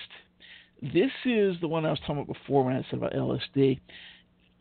this is a strange friggin' film, and for some reason, when they put that Coffin Joe from box, you, that says a lot. when they put out that Coffin Joe box set many years ago, I was disappointed that they chose to put this one in as opposed to uh, the film we just mentioned, for example, or definitely uh, Bloody Exorcism of Coffin Joe. Those should have been in. They should not. This one should have fallen into obscurity. Basically, it's a thing making fun of hippies uh, and the fact that they use a lot of drugs. Uh, and his whole thing is that he is again, he's like some kind of professor on TV or something. He says, "Oh, you know, all these hippies there, the reason that they're so free love and all this crap is because they're doing a lot of drugs." Uh, so he starts trying to screw with them, and at one point, I don't remember. There's a lot of orgies and a lot of some of them turn ugly, and you know there's like rapes involved. I'm like, what kind of hippies are these? but uh, at one point, it turns into a thing where he introduces them to imagery of Coffin Joe. I think it's a poster, but then he starts talking right. about Coffin Joe or showing up clips from other films or whatever. And all clips, of a sudden, because they're, yeah. they're doing LSD, so they have a bad trip. And this is where, and I think this is why they put it on the set because they figured, well, it's got some arresting imagery in it, but it's really not a good film at all. Uh, so you get a color sequence in here that really gets trippy. I mean, uh, I know at one point he has like asses that talk. You know, they got faces drawn on people's asses, and they got like, open and close. I, I don't know. I did not like this film at all. I did not get why they bothered putting this in that box set and the fact that they skipped over better films to put it in there was really fucking annoying as shit. Uh, so Phantomas, fuck you guys for that one. But uh, you know, nonetheless, thank you for the other two films. But fuck you on this one. Uh, so what do you want to say about this one? Because I really just hated this film. And I will say one thing. Oh no, no uh, it was very, banned. Very. Hmm? It was banned for years by the government because of the drug thing. So it actually came out like seven years later or something. So, but go ahead. No, it's very bleak. It's very dystopian. Um, it's got a cool as hell poster. And, and, and, and uh, a note to make is that uh, I'm not sure who designed his posters, the distributor, or he had a hand in it. But man, if anybody has any Coffin Joe posters or any originals from Brazil, man, you got some cool shit. Because these posters are outrageous for all those movies. The original artwork, really yeah. crazy crazy stuff. It's pretty um, trippy. The imagery. It's it not trippy. like the Art Deco thing of like the Roland posters of the time, but it, it's pretty screwed up. Huh? Uh, So after this, he decides to drop the Coffin Joe character for a while, and he came up with another character that I guess he thought was going to be a little bit more of a light side, if you will, because they feel like comedies in a way. But again, he's still very nihilistic because the character is Finis Hominis, otherwise known as the End of Man, uh, if you translate from the Latin. And basically this guy is a guru and he goes around through the local village and essentially acting like jesus. You know he's like supposedly curing people but he's not really curing people. And he's like leading them on and doing all these guru things and everybody treats him like he's the second coming of christ or whatever. And it turns out at the end of the film that he's a nutcase and they kind of lead him back into the crazy house. Uh, and that's really it. And he does it again for another film later on called uh, When the Gods Fall Asleep, um, or yeah, this the other film is in Portuguese, the title. Um, there's really no difference between the two. I like the first one a little bit more than the second one, but I really both of them kind of sucked. Um, you know, I guess maybe it's like a hippie thing. You know, okay, let's do uh, he's so Jesus Christ Superstar or something. I figured let's uh, let's let's screw around and mock the gospel kind of story or something. I don't know. It was just lame. It, it wasn't like, oh, look, here's another thumb in the nose against, you know, repression and religion and uptight people like Coffin Joe was. This is just stupid. Uh, so I really, the, the, the Hominis films are just kind of worthless to me. So what, what's your take on those two? Well, they're they're of they're, they're he probably I got the feeling he saw he saw a number of movies that influenced him. Maybe uh, he thought he should go in another direction. Uh, incorporating a little bit of his own twisted freaking mindset. uh, what's that? Uh, Glen and Randa. Glen and Randa, the apocalyptic film, which is not exactly what you think it is.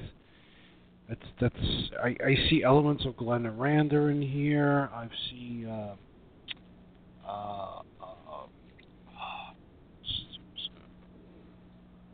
uh, other things, and I think that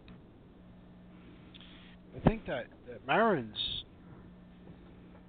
well, well aware of the kind of movies he was making because he wanted to make them, and he made them his way. But I think box office was probably pretty much dire on these things. They were not hits, you know. Yeah. It's uh, Coffin Joe movies, and, and he wanted to remain a filmmaker. So I think he wanted to incorporate some of his own twisted fucking logic and maybe come up with something a little less severe. And he came up with this because I, I believe he saw these other kind of movies, and he uh, he uh, ended up just making something as strange as, as could be. I mean, they're not Coffin Joe. They're not Coffin Joe. Uh, No, not at all. torture porn before the days of torture porn, but uh he's still uh, a bit of a bastard, you know. You know, and and uh we actually don't see this the Marins character on camera becoming slightly sympathetic for some time to come, but uh, this is definitely you almost wanna you almost wanna like talk to Coffin Joe rather than would talk to uh Finis Hominis, the character he's playing, the, the mysterious man. This guy's really nihilistic. He's just totally nothing. You know? Yeah. Exactly. Uh, so then he goes on, and there's a let's see, was there a break after that? No, it's only a couple of years. So he does the uh, Bloody Exorcism of Coffin Joe, like I mentioned before, Exorcism Exorcismo Negro. Now, honestly, I love the first Coffin Joe film, so it's really kind of a toss-up. But if you ask me what's my favorite Coffin Joe film, just on the fly, this is the one I'll say every time, Exorcism Exorcismo Negro. I love this friggin' film. Basically, this is Marins coming to terms with the uh, out of control, by his own admission, uh, in some respects, popularity, you know, in the, in the mass sense, like everybody thinks of him as Coffin Joe and how much this character is blown up, despite how rotten he is and how evil he can be and all the things he does wrong. And yet, on the other hand, and this is the more important part, how much he is Coffin Joe, how much the character has become him from something that was just kind of in his head and an idea that he wanted to express to how much he has become it. So again, we're getting back to that Nietzsche. And how much have I become the abyss that I was gazing into? Uh, and yes, there are slight, not necessarily exorcists, but elements of that uh, because basically it's set over Christmas. Another thing I like about it uh, which is also ironic, by the way. Uh, so they got this little chintzy Christmas tree up, and he's there, and, and it's Marins himself. He's playing himself. I am Jose Mojica Marins in this film. Uh, and he's sitting there with a pipe and a sweater vest. He's kind of like a, a balding Brazilian Mister Rogers, right? He's got his argyle sweater vest, uh, and he's mm-hmm. sitting there, you know, giving out presents to his little nieces, and they're all getting ready to have Christmas dinner or whatever the hell else and all of a sudden strange things start to happen around the house. And you know there's like poltergeist phenomenon and uh there's somebody gets possessed. Eventually it starts going like a round robin possession like oh wait the kid's got it. oh wait no it's the brother. And you know, people start trying to kill him. And they start talking in weird voices. And you know all kinds of weird shit goes down. And, and eventually it turns out that it is uh, oh and, and there's a satanic mass that happens in the middle of the damn thing. Um it really gets crazy and the imagery gets crazier. But the basic idea is uh, Marin struggling with how much is he really Coffin Joe? How much is this, you know, would be filmic character that he thought he was just kind of putting out there and forgetting about has become real, not only to people around him, but to himself? How much it has become him? How much he has become the character? Uh, and at the end, uh, basically, I hate to say that they give you a happy ending because it's not really. Uh, you know, they do the whole thing kind of like. Uh, I hate to say it's a wonderful life, but that sort of thing. Like they start singing Christmas carols or whatever the hell. But he walks out the door, and then there's a laugh, you know, like a Coffin Joe laugh. So it's like, well, yeah, he is marked by this for life. And there's a lot of psychological truth, and there's a lot of existential truth in this. There's a lot of philosophical truth in this, just like the first film, but even more so. really, really underrated, excellent film. The fact that you know that piece of shit that we talked about with the LSD came out and this did not is disgraceful, and somebody really needs to get on it. Uh, it's a really good film, and you know it took us something where DVD. I don't know if you can get it anymore. They might have lost the rights over the years, uh, but you know the print on that is not that great, even by Coffin Joe standards. So uh, somebody really needs to get on the stick and put this one out. It's definitely his best film. So. Go ahead. What's your What's your take on this?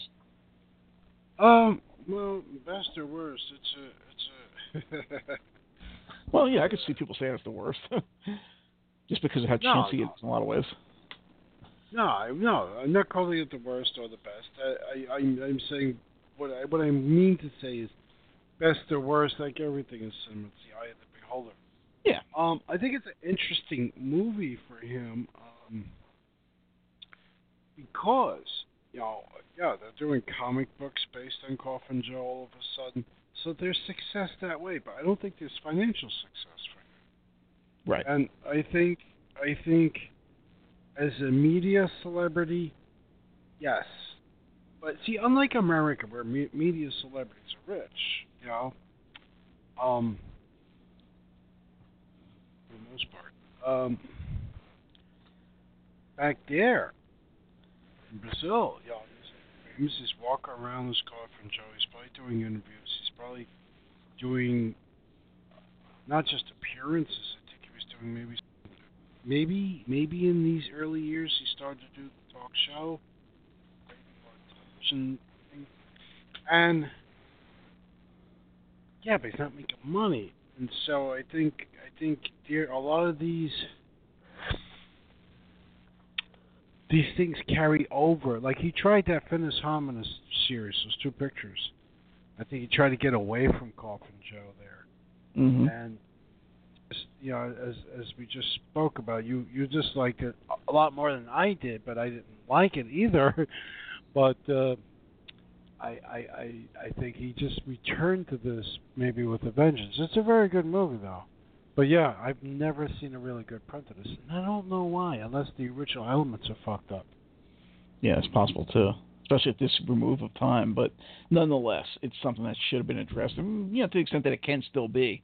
Uh, somebody should really get on it because it's definitely, uh, I think it's his best film. It's definitely the one that says the most uh, about you know everything find, about I, human condition, if you will. Yeah, yeah, but I find the next one even strange too. Well, the next one, if I think this one you're talking about, is one that he actually wrote and co-directed, but apparently I don't know, maybe he was too busy, maybe he didn't care. He let some other guy direct a lot of it, uh, which was the Strange Hostel of Naked Pleasures. Um, Great title. I like this film. I really do. Mm. It's kind of like a devil's nightmare, but even more atmospheric if you can picture that. I mean, not with the old castle, but this is more of like a uh, end of the dam done right, I guess. Um, it's this dusty old town, and I forget, maybe it was raining or something like wind blowing. I, I don't know what the deal was, but these people roll in and end up staying at this, you know, last chance uh, saloon sort of house, you know, which is an inn. And as they go through the evening with whatever, uh, it ends up that oh by the way uh, what's going on outside? Oh we're dead. And they show you how they had died the night before and that's why they wound up in this place. Uh, you know it's a typical horror film trope. Uh, it's certainly not one of his uh, more deep and meaningful films but it's visual it's aesthetic and it's enjoyable and certainly even if you are trying to show something to your girlfriend and you want to show her a Coffin Joe film and you don't have access to Bloody Exorcism, which is just great all around, uh, you know, it's a decent one to show somebody. Like, okay, this is a Jose Mojica Marins film and it's not that bad. Uh, you might enjoy this uh, just as like a horror fan or whatever. Uh, definitely, this Mm. is it, it would fit into that for sure. Uh, I like it more for the atmosphere than anything else. Uh, but what did you want to say about this one? Uh, yeah, uh, cool title aside. Um, this is probably the safe Marins movie. Yes, strange as it exactly. That's what. I'm trying to get at. it's Yeah. safe. This is this is the safe Marins movie to show not only your wife, girlfriend, lover, but friends too. Because you know, you're always gonna run across people like, I never seen one of those. Can I see one of those? Do you have it in your collection? Yeah, sit down, little Tommy. And then you wind up scarring them for life. They go out and they kill somebody's cat. So you don't want that to happen. Right. So you show them something safe like this. you like that help, man. So I, I, I, I run across people like Tommy every so often in my life. It's very scary. Um, so, uh, can I see another one? Anyway, the, the Strange Hostel of Naked Pleasures is like the Safe Marins movie. It's it's it's not a load of fun. It's got some very surreal, very sensual, heavily sexual movie, but it's not like a fucking movie. It's it's just not like other. It's not like how sex appears in the other films. But then, you just mentioned before though, he didn't direct this. Yeah. Just co-wrote it, produced it, years in it. Uh, did the music for it apparently. Uh, and that's a funny thing. The music in, in Aaron's movies is uh, odd. So it, it, sometimes there's like hints of choir, choir-like, Yes. almost angelic. Sometimes Especially in the early ones. Uh, yes, It feels- in the early ones. It actually feels Mm. satanic. It's like an old satanic mass in a lot of ways when you see Yeah. the first movie sometimes it's abrasively like like fuck Nine Inch Nails, like the Swan, something very deep, slow, dirge like, and yet abrasive. You know what I'm trying Yep. to say? I know exactly what you're saying. It's a good, uh, yeah, yeah. So good analogy. I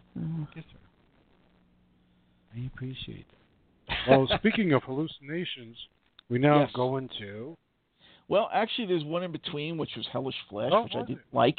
I did not like this film anyway, uh, but it was a year before the one you're just about to get to. Um, you know, what is there to say about this one? Uh, basically, this couple and they're, they're cheating on the one husband, and they end up throwing acid in the guy's face, and he comes back after him. I, again, it's it's totally not up to Marins' standards. Uh, it's it's really low rate. It's kind of like what he was doing for Trilogy of Terror there. Um, I think that was the film Trilogy the one that was with the, the three directors. Uh, there's really nothing to say about it. Again, it came out, and I think this was a British uh, Coffin Joe set, which is much more comprehensive than the one that uh, the other company put out over here. Uh, but even so, it was like, well, why'd you put that in the Finis Hominis films in there? You could have put Bloody Exorcism of Coffin Joe in there, you idiots. Uh, you know, it's just, I don't understand why it was there. It's not that good. Uh, and so I'll just jump into since you were going there anyway. Uh, you can address them both. Hallucinations of a deranged mind, otherwise known as delirio statum abnormal. Uh, this one is basically it's a clip fest. Uh, what he did was because Brazil was under censorship. I forget who the guy was running the place. It wasn't like, yeah, but it's the same idea as uh, Francisco Franco in uh, in Spain. Uh, he had a lot of problems with the censors. So all of his films in the past, just to get them out there, even to the extent that they were out, uh, he had to clip a whole bunch of shit out. I don't even know to this day if they are necessarily intact or if you still have the missing scenes that are only available in this film. Uh, so that's why people gravitate to it. But it's not a good film. It's it's barely a film at all. Uh, basically, uh, that's all it is. Is these scenes that were cut out from uh, Awakening of the Beast, which was the drug film. Uh, the first two, uh, or maybe it's the first Coffin Joe film, Bloody Exorcism of Coffin Joe, like I mentioned, and The Strange World of Coffin Joe, which was the better one of the anthology uh, films. Uh, and then there's like a little bit of extra stuff going around it, kind of like a, a framing device. Those of you who are around in the 70s, you remember how they always had the dreaded deadline doom, especially at Marvel, and you were expecting like, okay, what's the next installment of the story? This like, five part story that's going on. Ah, shit, it's a reprint, and they had like three pages around it where they would have, you know, whatever it is, the Fantastic Four or something, saying, oh, you know what? While I'm thinking about this, I remember the time when, and that's the kind of film it is. yeah, Yeah, yeah, yeah. it's just there for that. There's no reason for this shit to even be out as a film. It's just like, okay, well, here I can put all the censored bits out that I couldn't get out before because now the dictatorship was over, the censorship was lifted. So, you know, it's got historical value in that respect, but it's not really a film. uh, what did you think about those two films? Well, I mean, what I found interesting about hallucinations, though, was that he's trying to console some guy, a physician or whatever, who thinks that Coffin Joe, who doesn't exist, right? He's a fictional Right. character.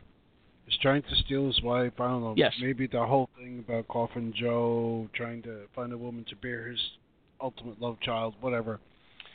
So he goes. To, he goes to the filmmaker Jose Mojica Marin Yes.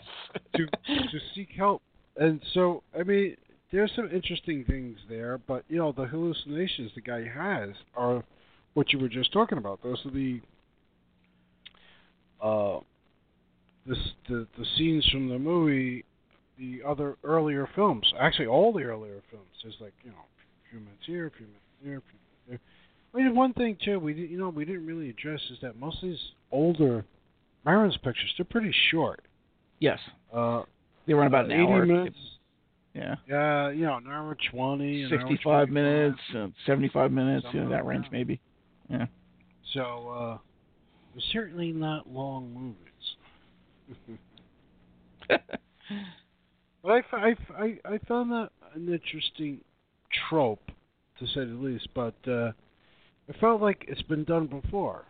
Yeah. Because Mar- you know, Marins is playing somebody else, and then Coffin Joe is a, is a figure that pops up. It's just, it gets complicated. Okay. Then there's one called like Pro- cheating. It, it, it was. It was like a cheat. You're right. Um, and that was my problem with it. Not the fact that you've got some footage that you may not have been able to see in the other films. Maybe now you can. I can't remember. Uh, but at the time you couldn't. But you know, it's just kind of a cheat. It's not really what you were expecting. Uh, so then he does a film called Perversion, which I don't think I've ever seen, so I can't really Yeah. address it. Uh, have you seen this one?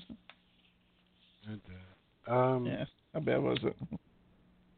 It's it's it's it's probably as close to a sex film as you as one can get without going into hardcore territory and Which he does right afterwards. yeah, which he does right afterwards. Um, it's it's misogynistic, mean spirited, and uh, he's kind of flabby. You know, I guess he's always been a little flabby. yeah. And you know. But it's not. But you know, the guy's walking around shirtless and with the low slung pants like he's God's gift to women. Come on, you know. and and and and there's a, just there a certain mean spiritedness to it, and so without being the the Coffin Joe character as much, it becomes like, why am I watching this? You know, because it's not Coffin Joe character looking to terrorize women for whatever purpose and reason. You know what I'm saying? Do you know what I'm Yep. trying to say? Sure. Okay. So then he does a whole bunch of pornos, and they're not Which even I've seen. imagine- I've seen two or three of those. Did you see any of those? No, if you still got them, I want to see them just for a laugh. But I mean, Why would I keep those things? Oh my god. they They're, have. they're really I was gonna say they have even unimaginative titles because you look at this, it's like World Market of Sex, Fifth Dimension of Sex, 24 Hours of Explicit Sex, 48 Hours of Hallucinatory Sex. I mean, really? but go ahead, tell me what you're gonna say about them. Well. Well, it's just funny. I asked him about the sex movies because I, I would. Uh, and the guy that Maybe was the sleeves, with ladies. Aaron, he was my translator, and he, he was Ivan somebody. He was oh, you know who it was? He directed a Argentinian mummy film that got some notoriety. Anyway, it's neither here nor there. Uh, so, um, I asked this guy, so what's up with the sex movies? And he said, well, Jose really did not want to make those movies. And the translator said, well, once he did, and he made so much money on them for profit, he made a lot of them. um, so you know, homegrown porn. Um, Yep. they're like they're like like Lina's Candy Coster oh yeah. pictures were just shot. You know, though, though the photography is a lot nicer in those. You know, a lot of these are shot in the jungle, but the women look dirty. They're unattractive. Um, they, I mean, I'm not saying anything about Spanish women. I'm just saying the women Yeah. that are in this film, and the the uh two of them. They're almost like one big picture that he must have cut into two. Uh, I think it's 24 Hours of Sex in the other one. Um, there's a story-ish kind of thing about some rebels, like guerrilla rebels, Right. that that raid a campsite and and they rape these women, and you know it has to be Marins, right? Because all of a sudden Yeah. they can't really be spirit. He's like, "Excuse me, sir, I, I'm watching a fuck film. I do not want to turn this off because it's disturbing me." Yeah. no, really, you know, it's you feel like why why do you, why would you make a pornographic film with such distasteful? Now other people have done it. Yeah. No, it's not to say people have not done it. They've done it here too. The Avon films, the uh, oh yeah. What's that Shaun Costello one, Forced Entry. You know what I'm saying? Oh yeah, I was gonna say Shaun Costello. Yeah, those are nasty. There's a couple things like that. Yeah. What was it when um, Hot Summer in the City? Like, oh my God, really? Oh yeah, yeah. Which Yeah. is not to be confused with Carter Stevens' Summer in the City, which is actually cute. no, it's different. But it's different. But uh, yeah, when you have this kind of thing, rape and torture, come on, and and and he and you know what? The two or three Marin sex films I saw. Um, after after that, I was like, I you know, I had somebody who's like, I got them all. You want them? Like, no, I see them all. it's sort of like, uh, yeah. uh, Who who's to say? I would see more Tobalina, uh, you know, o- over over Marin sex movies. Um, Yeah. yeah, but they're uh, funny. Yes, they're right, bad, but they're exactly. fun. The point. You know, that was my statement I was trying to make. Yeah, the, you know, they're uneven. You never know what you're going to get with a Tobalina film. Um, see, it's think like I said recently. It's like I, I started. He's grown on me. It's like, well, okay, where's the next Tobalina from, so I can have a good laugh in the morning? You know, like, they're, they're bad, but they're bad to the point where it's like I've seen enough of them that I'm amused by them. Okay, bring another one on. What the hell? He must have made some more. well, they have seven more. I think they just announced this week. They have seven more. Okay, there we go. I know what's happening uh, some Saturday mornings. Yeah. It actually is. Uh, when I do the reviews for those for the porn, that's what I do. It's like Saturday morning. My wife goes to work. I'm sitting put them in. Okay, type of review. There we go. Put on the next one. Type of review. Get them all done when she's out of the Well. I was going to tell them. I was going to tell them, but I forgot the titles, like I did now. But uh, this is another segue, folks. But we're doing good tonight. Um, the I recently saw what I consider the best Tobalina film I've ever seen. The story was good. The sex was hot. I was like, this is a good movie. What was this? What was this? It was. It was. I swear. I I sat and I watched it. Normally, I'm like fast forwarding. Like, no, I like this What one. what Tobalina film was this? I won't remember. I just said I forgot the title. No, Oh, the next the next night I forgot the title of this one too. But I'll describe this one to you better. I don't want to ruin the other one I really like. I'll tell you when we do our sex show. So the next night I watch another Tobalina film. It was the worst one I ever seen. yes. Yeah. I, I think I had his his, his Mexican nephew. Was it Iris Do you know what- Medina? The, he had two with Iris Medina. Oh my God, that girl is butch. She was gross. they were the worst ones I've ever seen. girl? Yeah. Oh, she's a, she's hideous. She's like uh, No, it four was foot about- two, no, it was. Dominican, I think. was- and she had a short haircut, really butch. Oh, I'm not sure. It was about this guy. I forgot who the guy was. Was it was it uh, John Martin? Yeah, I think it was John Martin. Oh, and he had a. Spanish buddy. right. And uh, and the guy, you could tell he was an intelligent guy, but he was playing like this. He was playing like a Mexican delivery man kind of thing. And they were both out of college. And it was horrible, horrible film. It was like, wow. if if I wasn't the the whatever I am up sleaze, I would I would I would like stop watching it. But I made I made it all the way through. But it was like so one night I see the best Tobalina film ever, and the other night I see the worst Tobalina film ever. yep. Totally so why did I bring this up? Because in America, any anywhere, you know, uh, filmmakers who like dabble in porn, and like this guy was churning out lots of these things for for years and years. He was good at. He was adept at it. You know, he made some good. He made a lot of movies. He made some that almost all of them are entertaining. Uh, few are like wow, and a few are like wow, it's not too bad.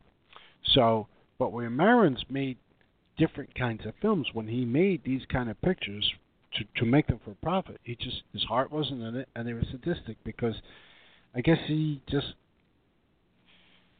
went for the thing he was more comfortable with, which was sadism. Yeah. So basically, he stopped making pornos around, I guess, 87, 88, somewhere around there, and more or less dropped into, if you want to call it obscurity, and just, you know, the legend built over here in this country after that through something weird, through interviews, through whatever.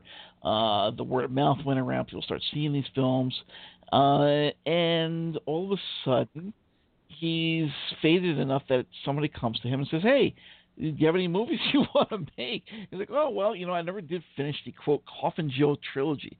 Even though Coffin Joe was sort of in a couple of those films we mentioned, and some of them have Coffin Joe in the title, technically, you know, the original trilogy, like, okay, he had the one film where he was just screwing his girlfriend there, Terzina or whatever, uh, and she hung herself, and then he goes to the graveyard. He had the next film where he was trying to find replacement virgins or whatever the hell, you know, tortured them all, and then he goes to hell, and then that was it. So he's like, okay, you know, I got a third part that I never wrote uh, or never did anything with. So he does this thing called Embodiment of Evil.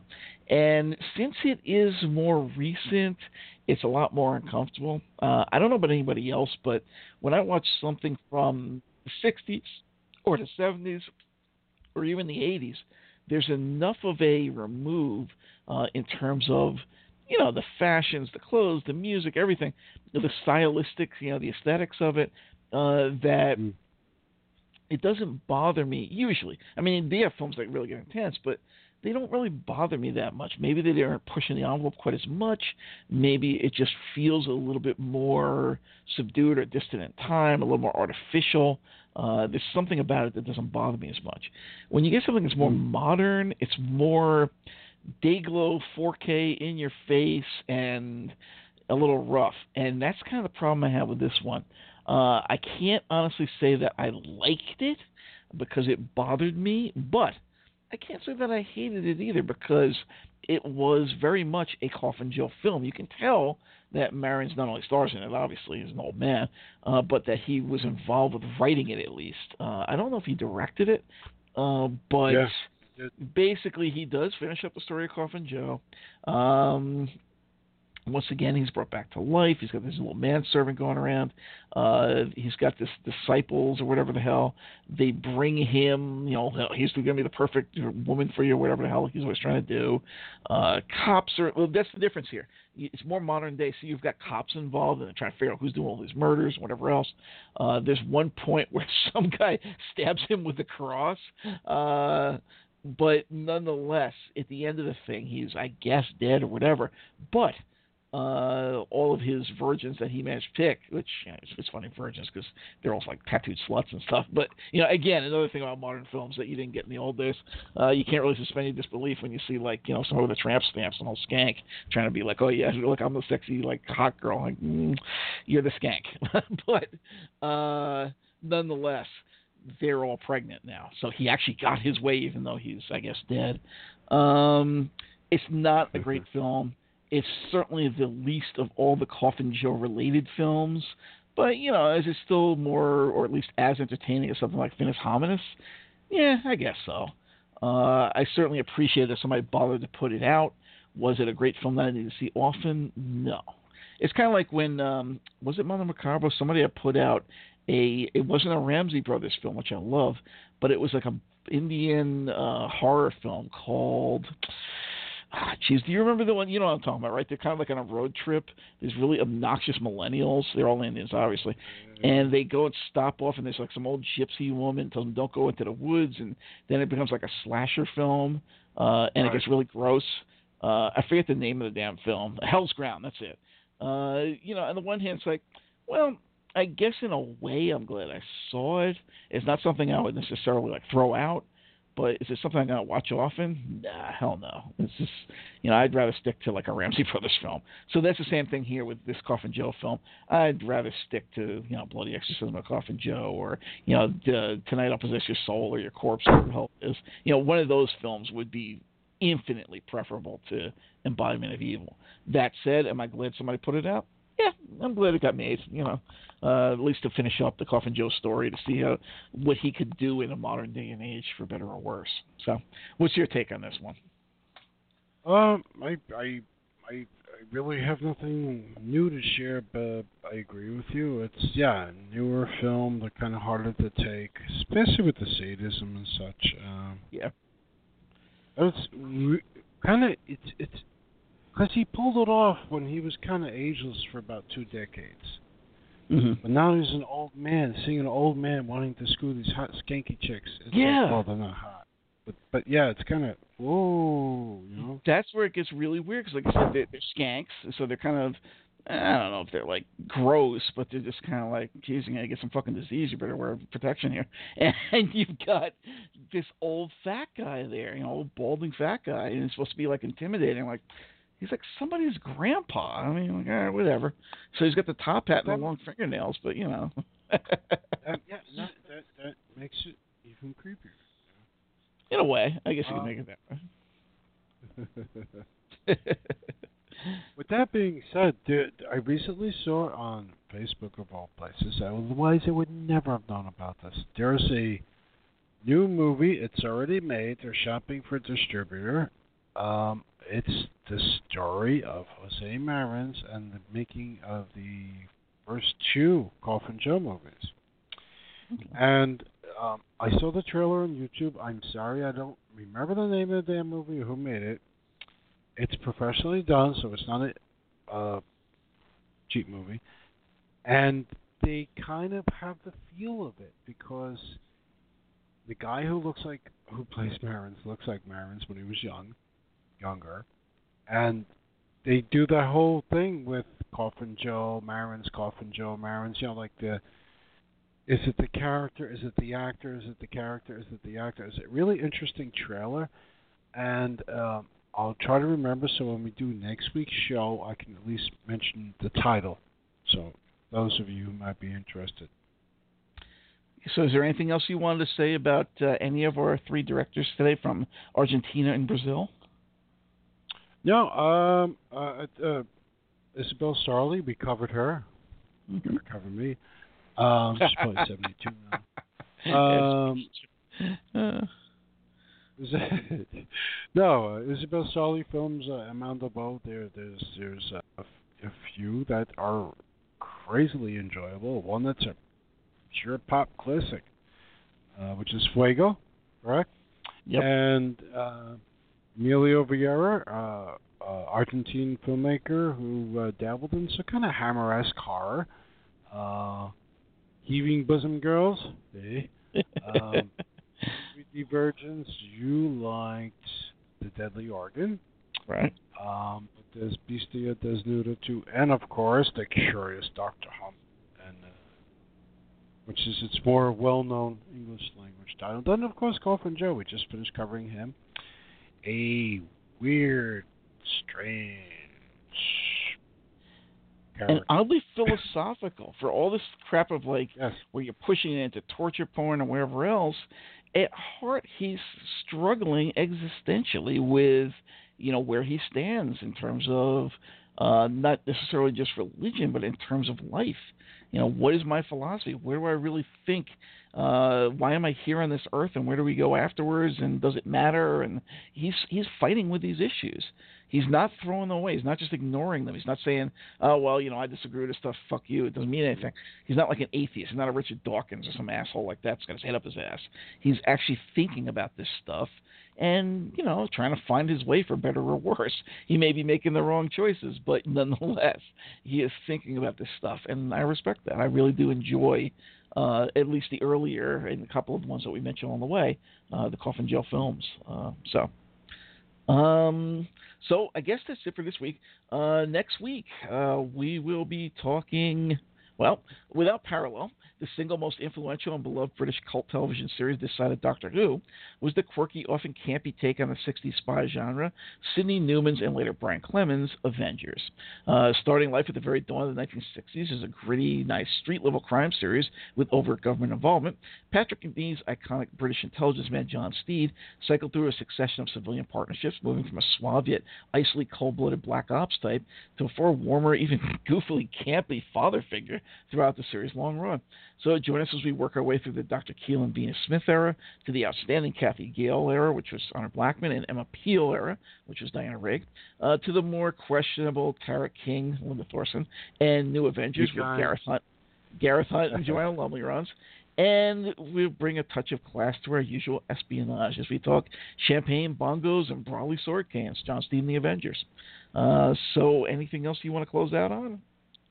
No, no, no. Please tune in next week. Uh, uh, it's not your Marvel Avengers. This is the no, real no. deal. And uh, yeah, fans of Doctor Who, Brit Har, uh, Brit Har, sorry, uh, just people into British uh, TV, Brit cult TV is what I meant to say. Uh, yep.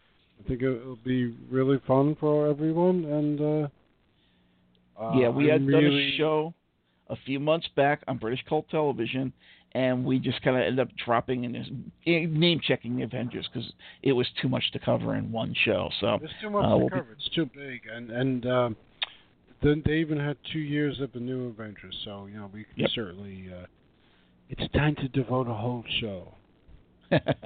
Hopefully, we'll get through it. So join us uh, next week, and thank you for listening to tonight. And uh, he's saying be kind because uh, he knows where I'm going to go with Linda Thorson. so uh, let's get to the close music, and we will see you next week. So thanks for joining us tonight. We hope you enjoyed our little drawing room chat on uh, Coffin Joe and Lilo Vieyra and uh, Sarli. Next week, we talk the Avengers. Uh, if you'd like to contact us here, comments, suggestions, or you're a filmmaker, musician, or join us on air, drop us a line on our Facebook page, facebook.com forward slash weirdscenes1, or our website, weirdscenes1.wordpress.com. You can also catch us on Twitter, twitter.com forward slash weirdscenes1 or at weirdscenes1. Rich Jesus on the Gold Mine, brought to you by the Copper Online Network. I'm Mark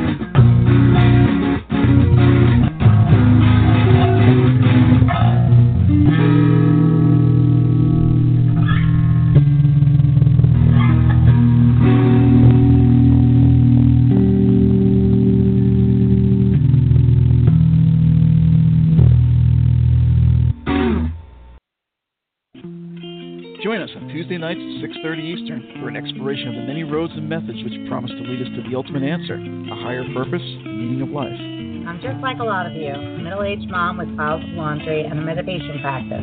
I've been down many roads to get where I am today, and my journey is far from finished. But I'd like to share my experience and hard earned wisdom with you. So, what is it about women and spirituality? It seems like we're always the first to try out something new. Christianity was spread in large part by wealthy women And where would Uncle Al be without his Scarlet Women? Who is by and far the largest audience of New Age alternative spirituality? What is it about us that always has us seeking? And why does it always seem that men tend to take over what we discover? Join us for a dialogue between two long lost friends representing both the yin and yang aspects of the whole, each of whom have traveled multifarious paths all across the spectrum of spirituality the dark side and the light, from the organized to the out of the way. This show is for all those frustrated in their quest who've been through various stops on the spectrum of spirituality and found them ultimately unfulfilling. Join us for some hard earned lessons and thoughts on potential new directions and possible value in what inevitably fails in organized practice, but which may have some merit to the solo practitioner, fellow seekers of truth in this journey towards light. Moving towards light. Lessons in life and spirituality from an unconventional seeker. Bringing more to you only here on the Big Papa Online Network. On Blog Talk Radio.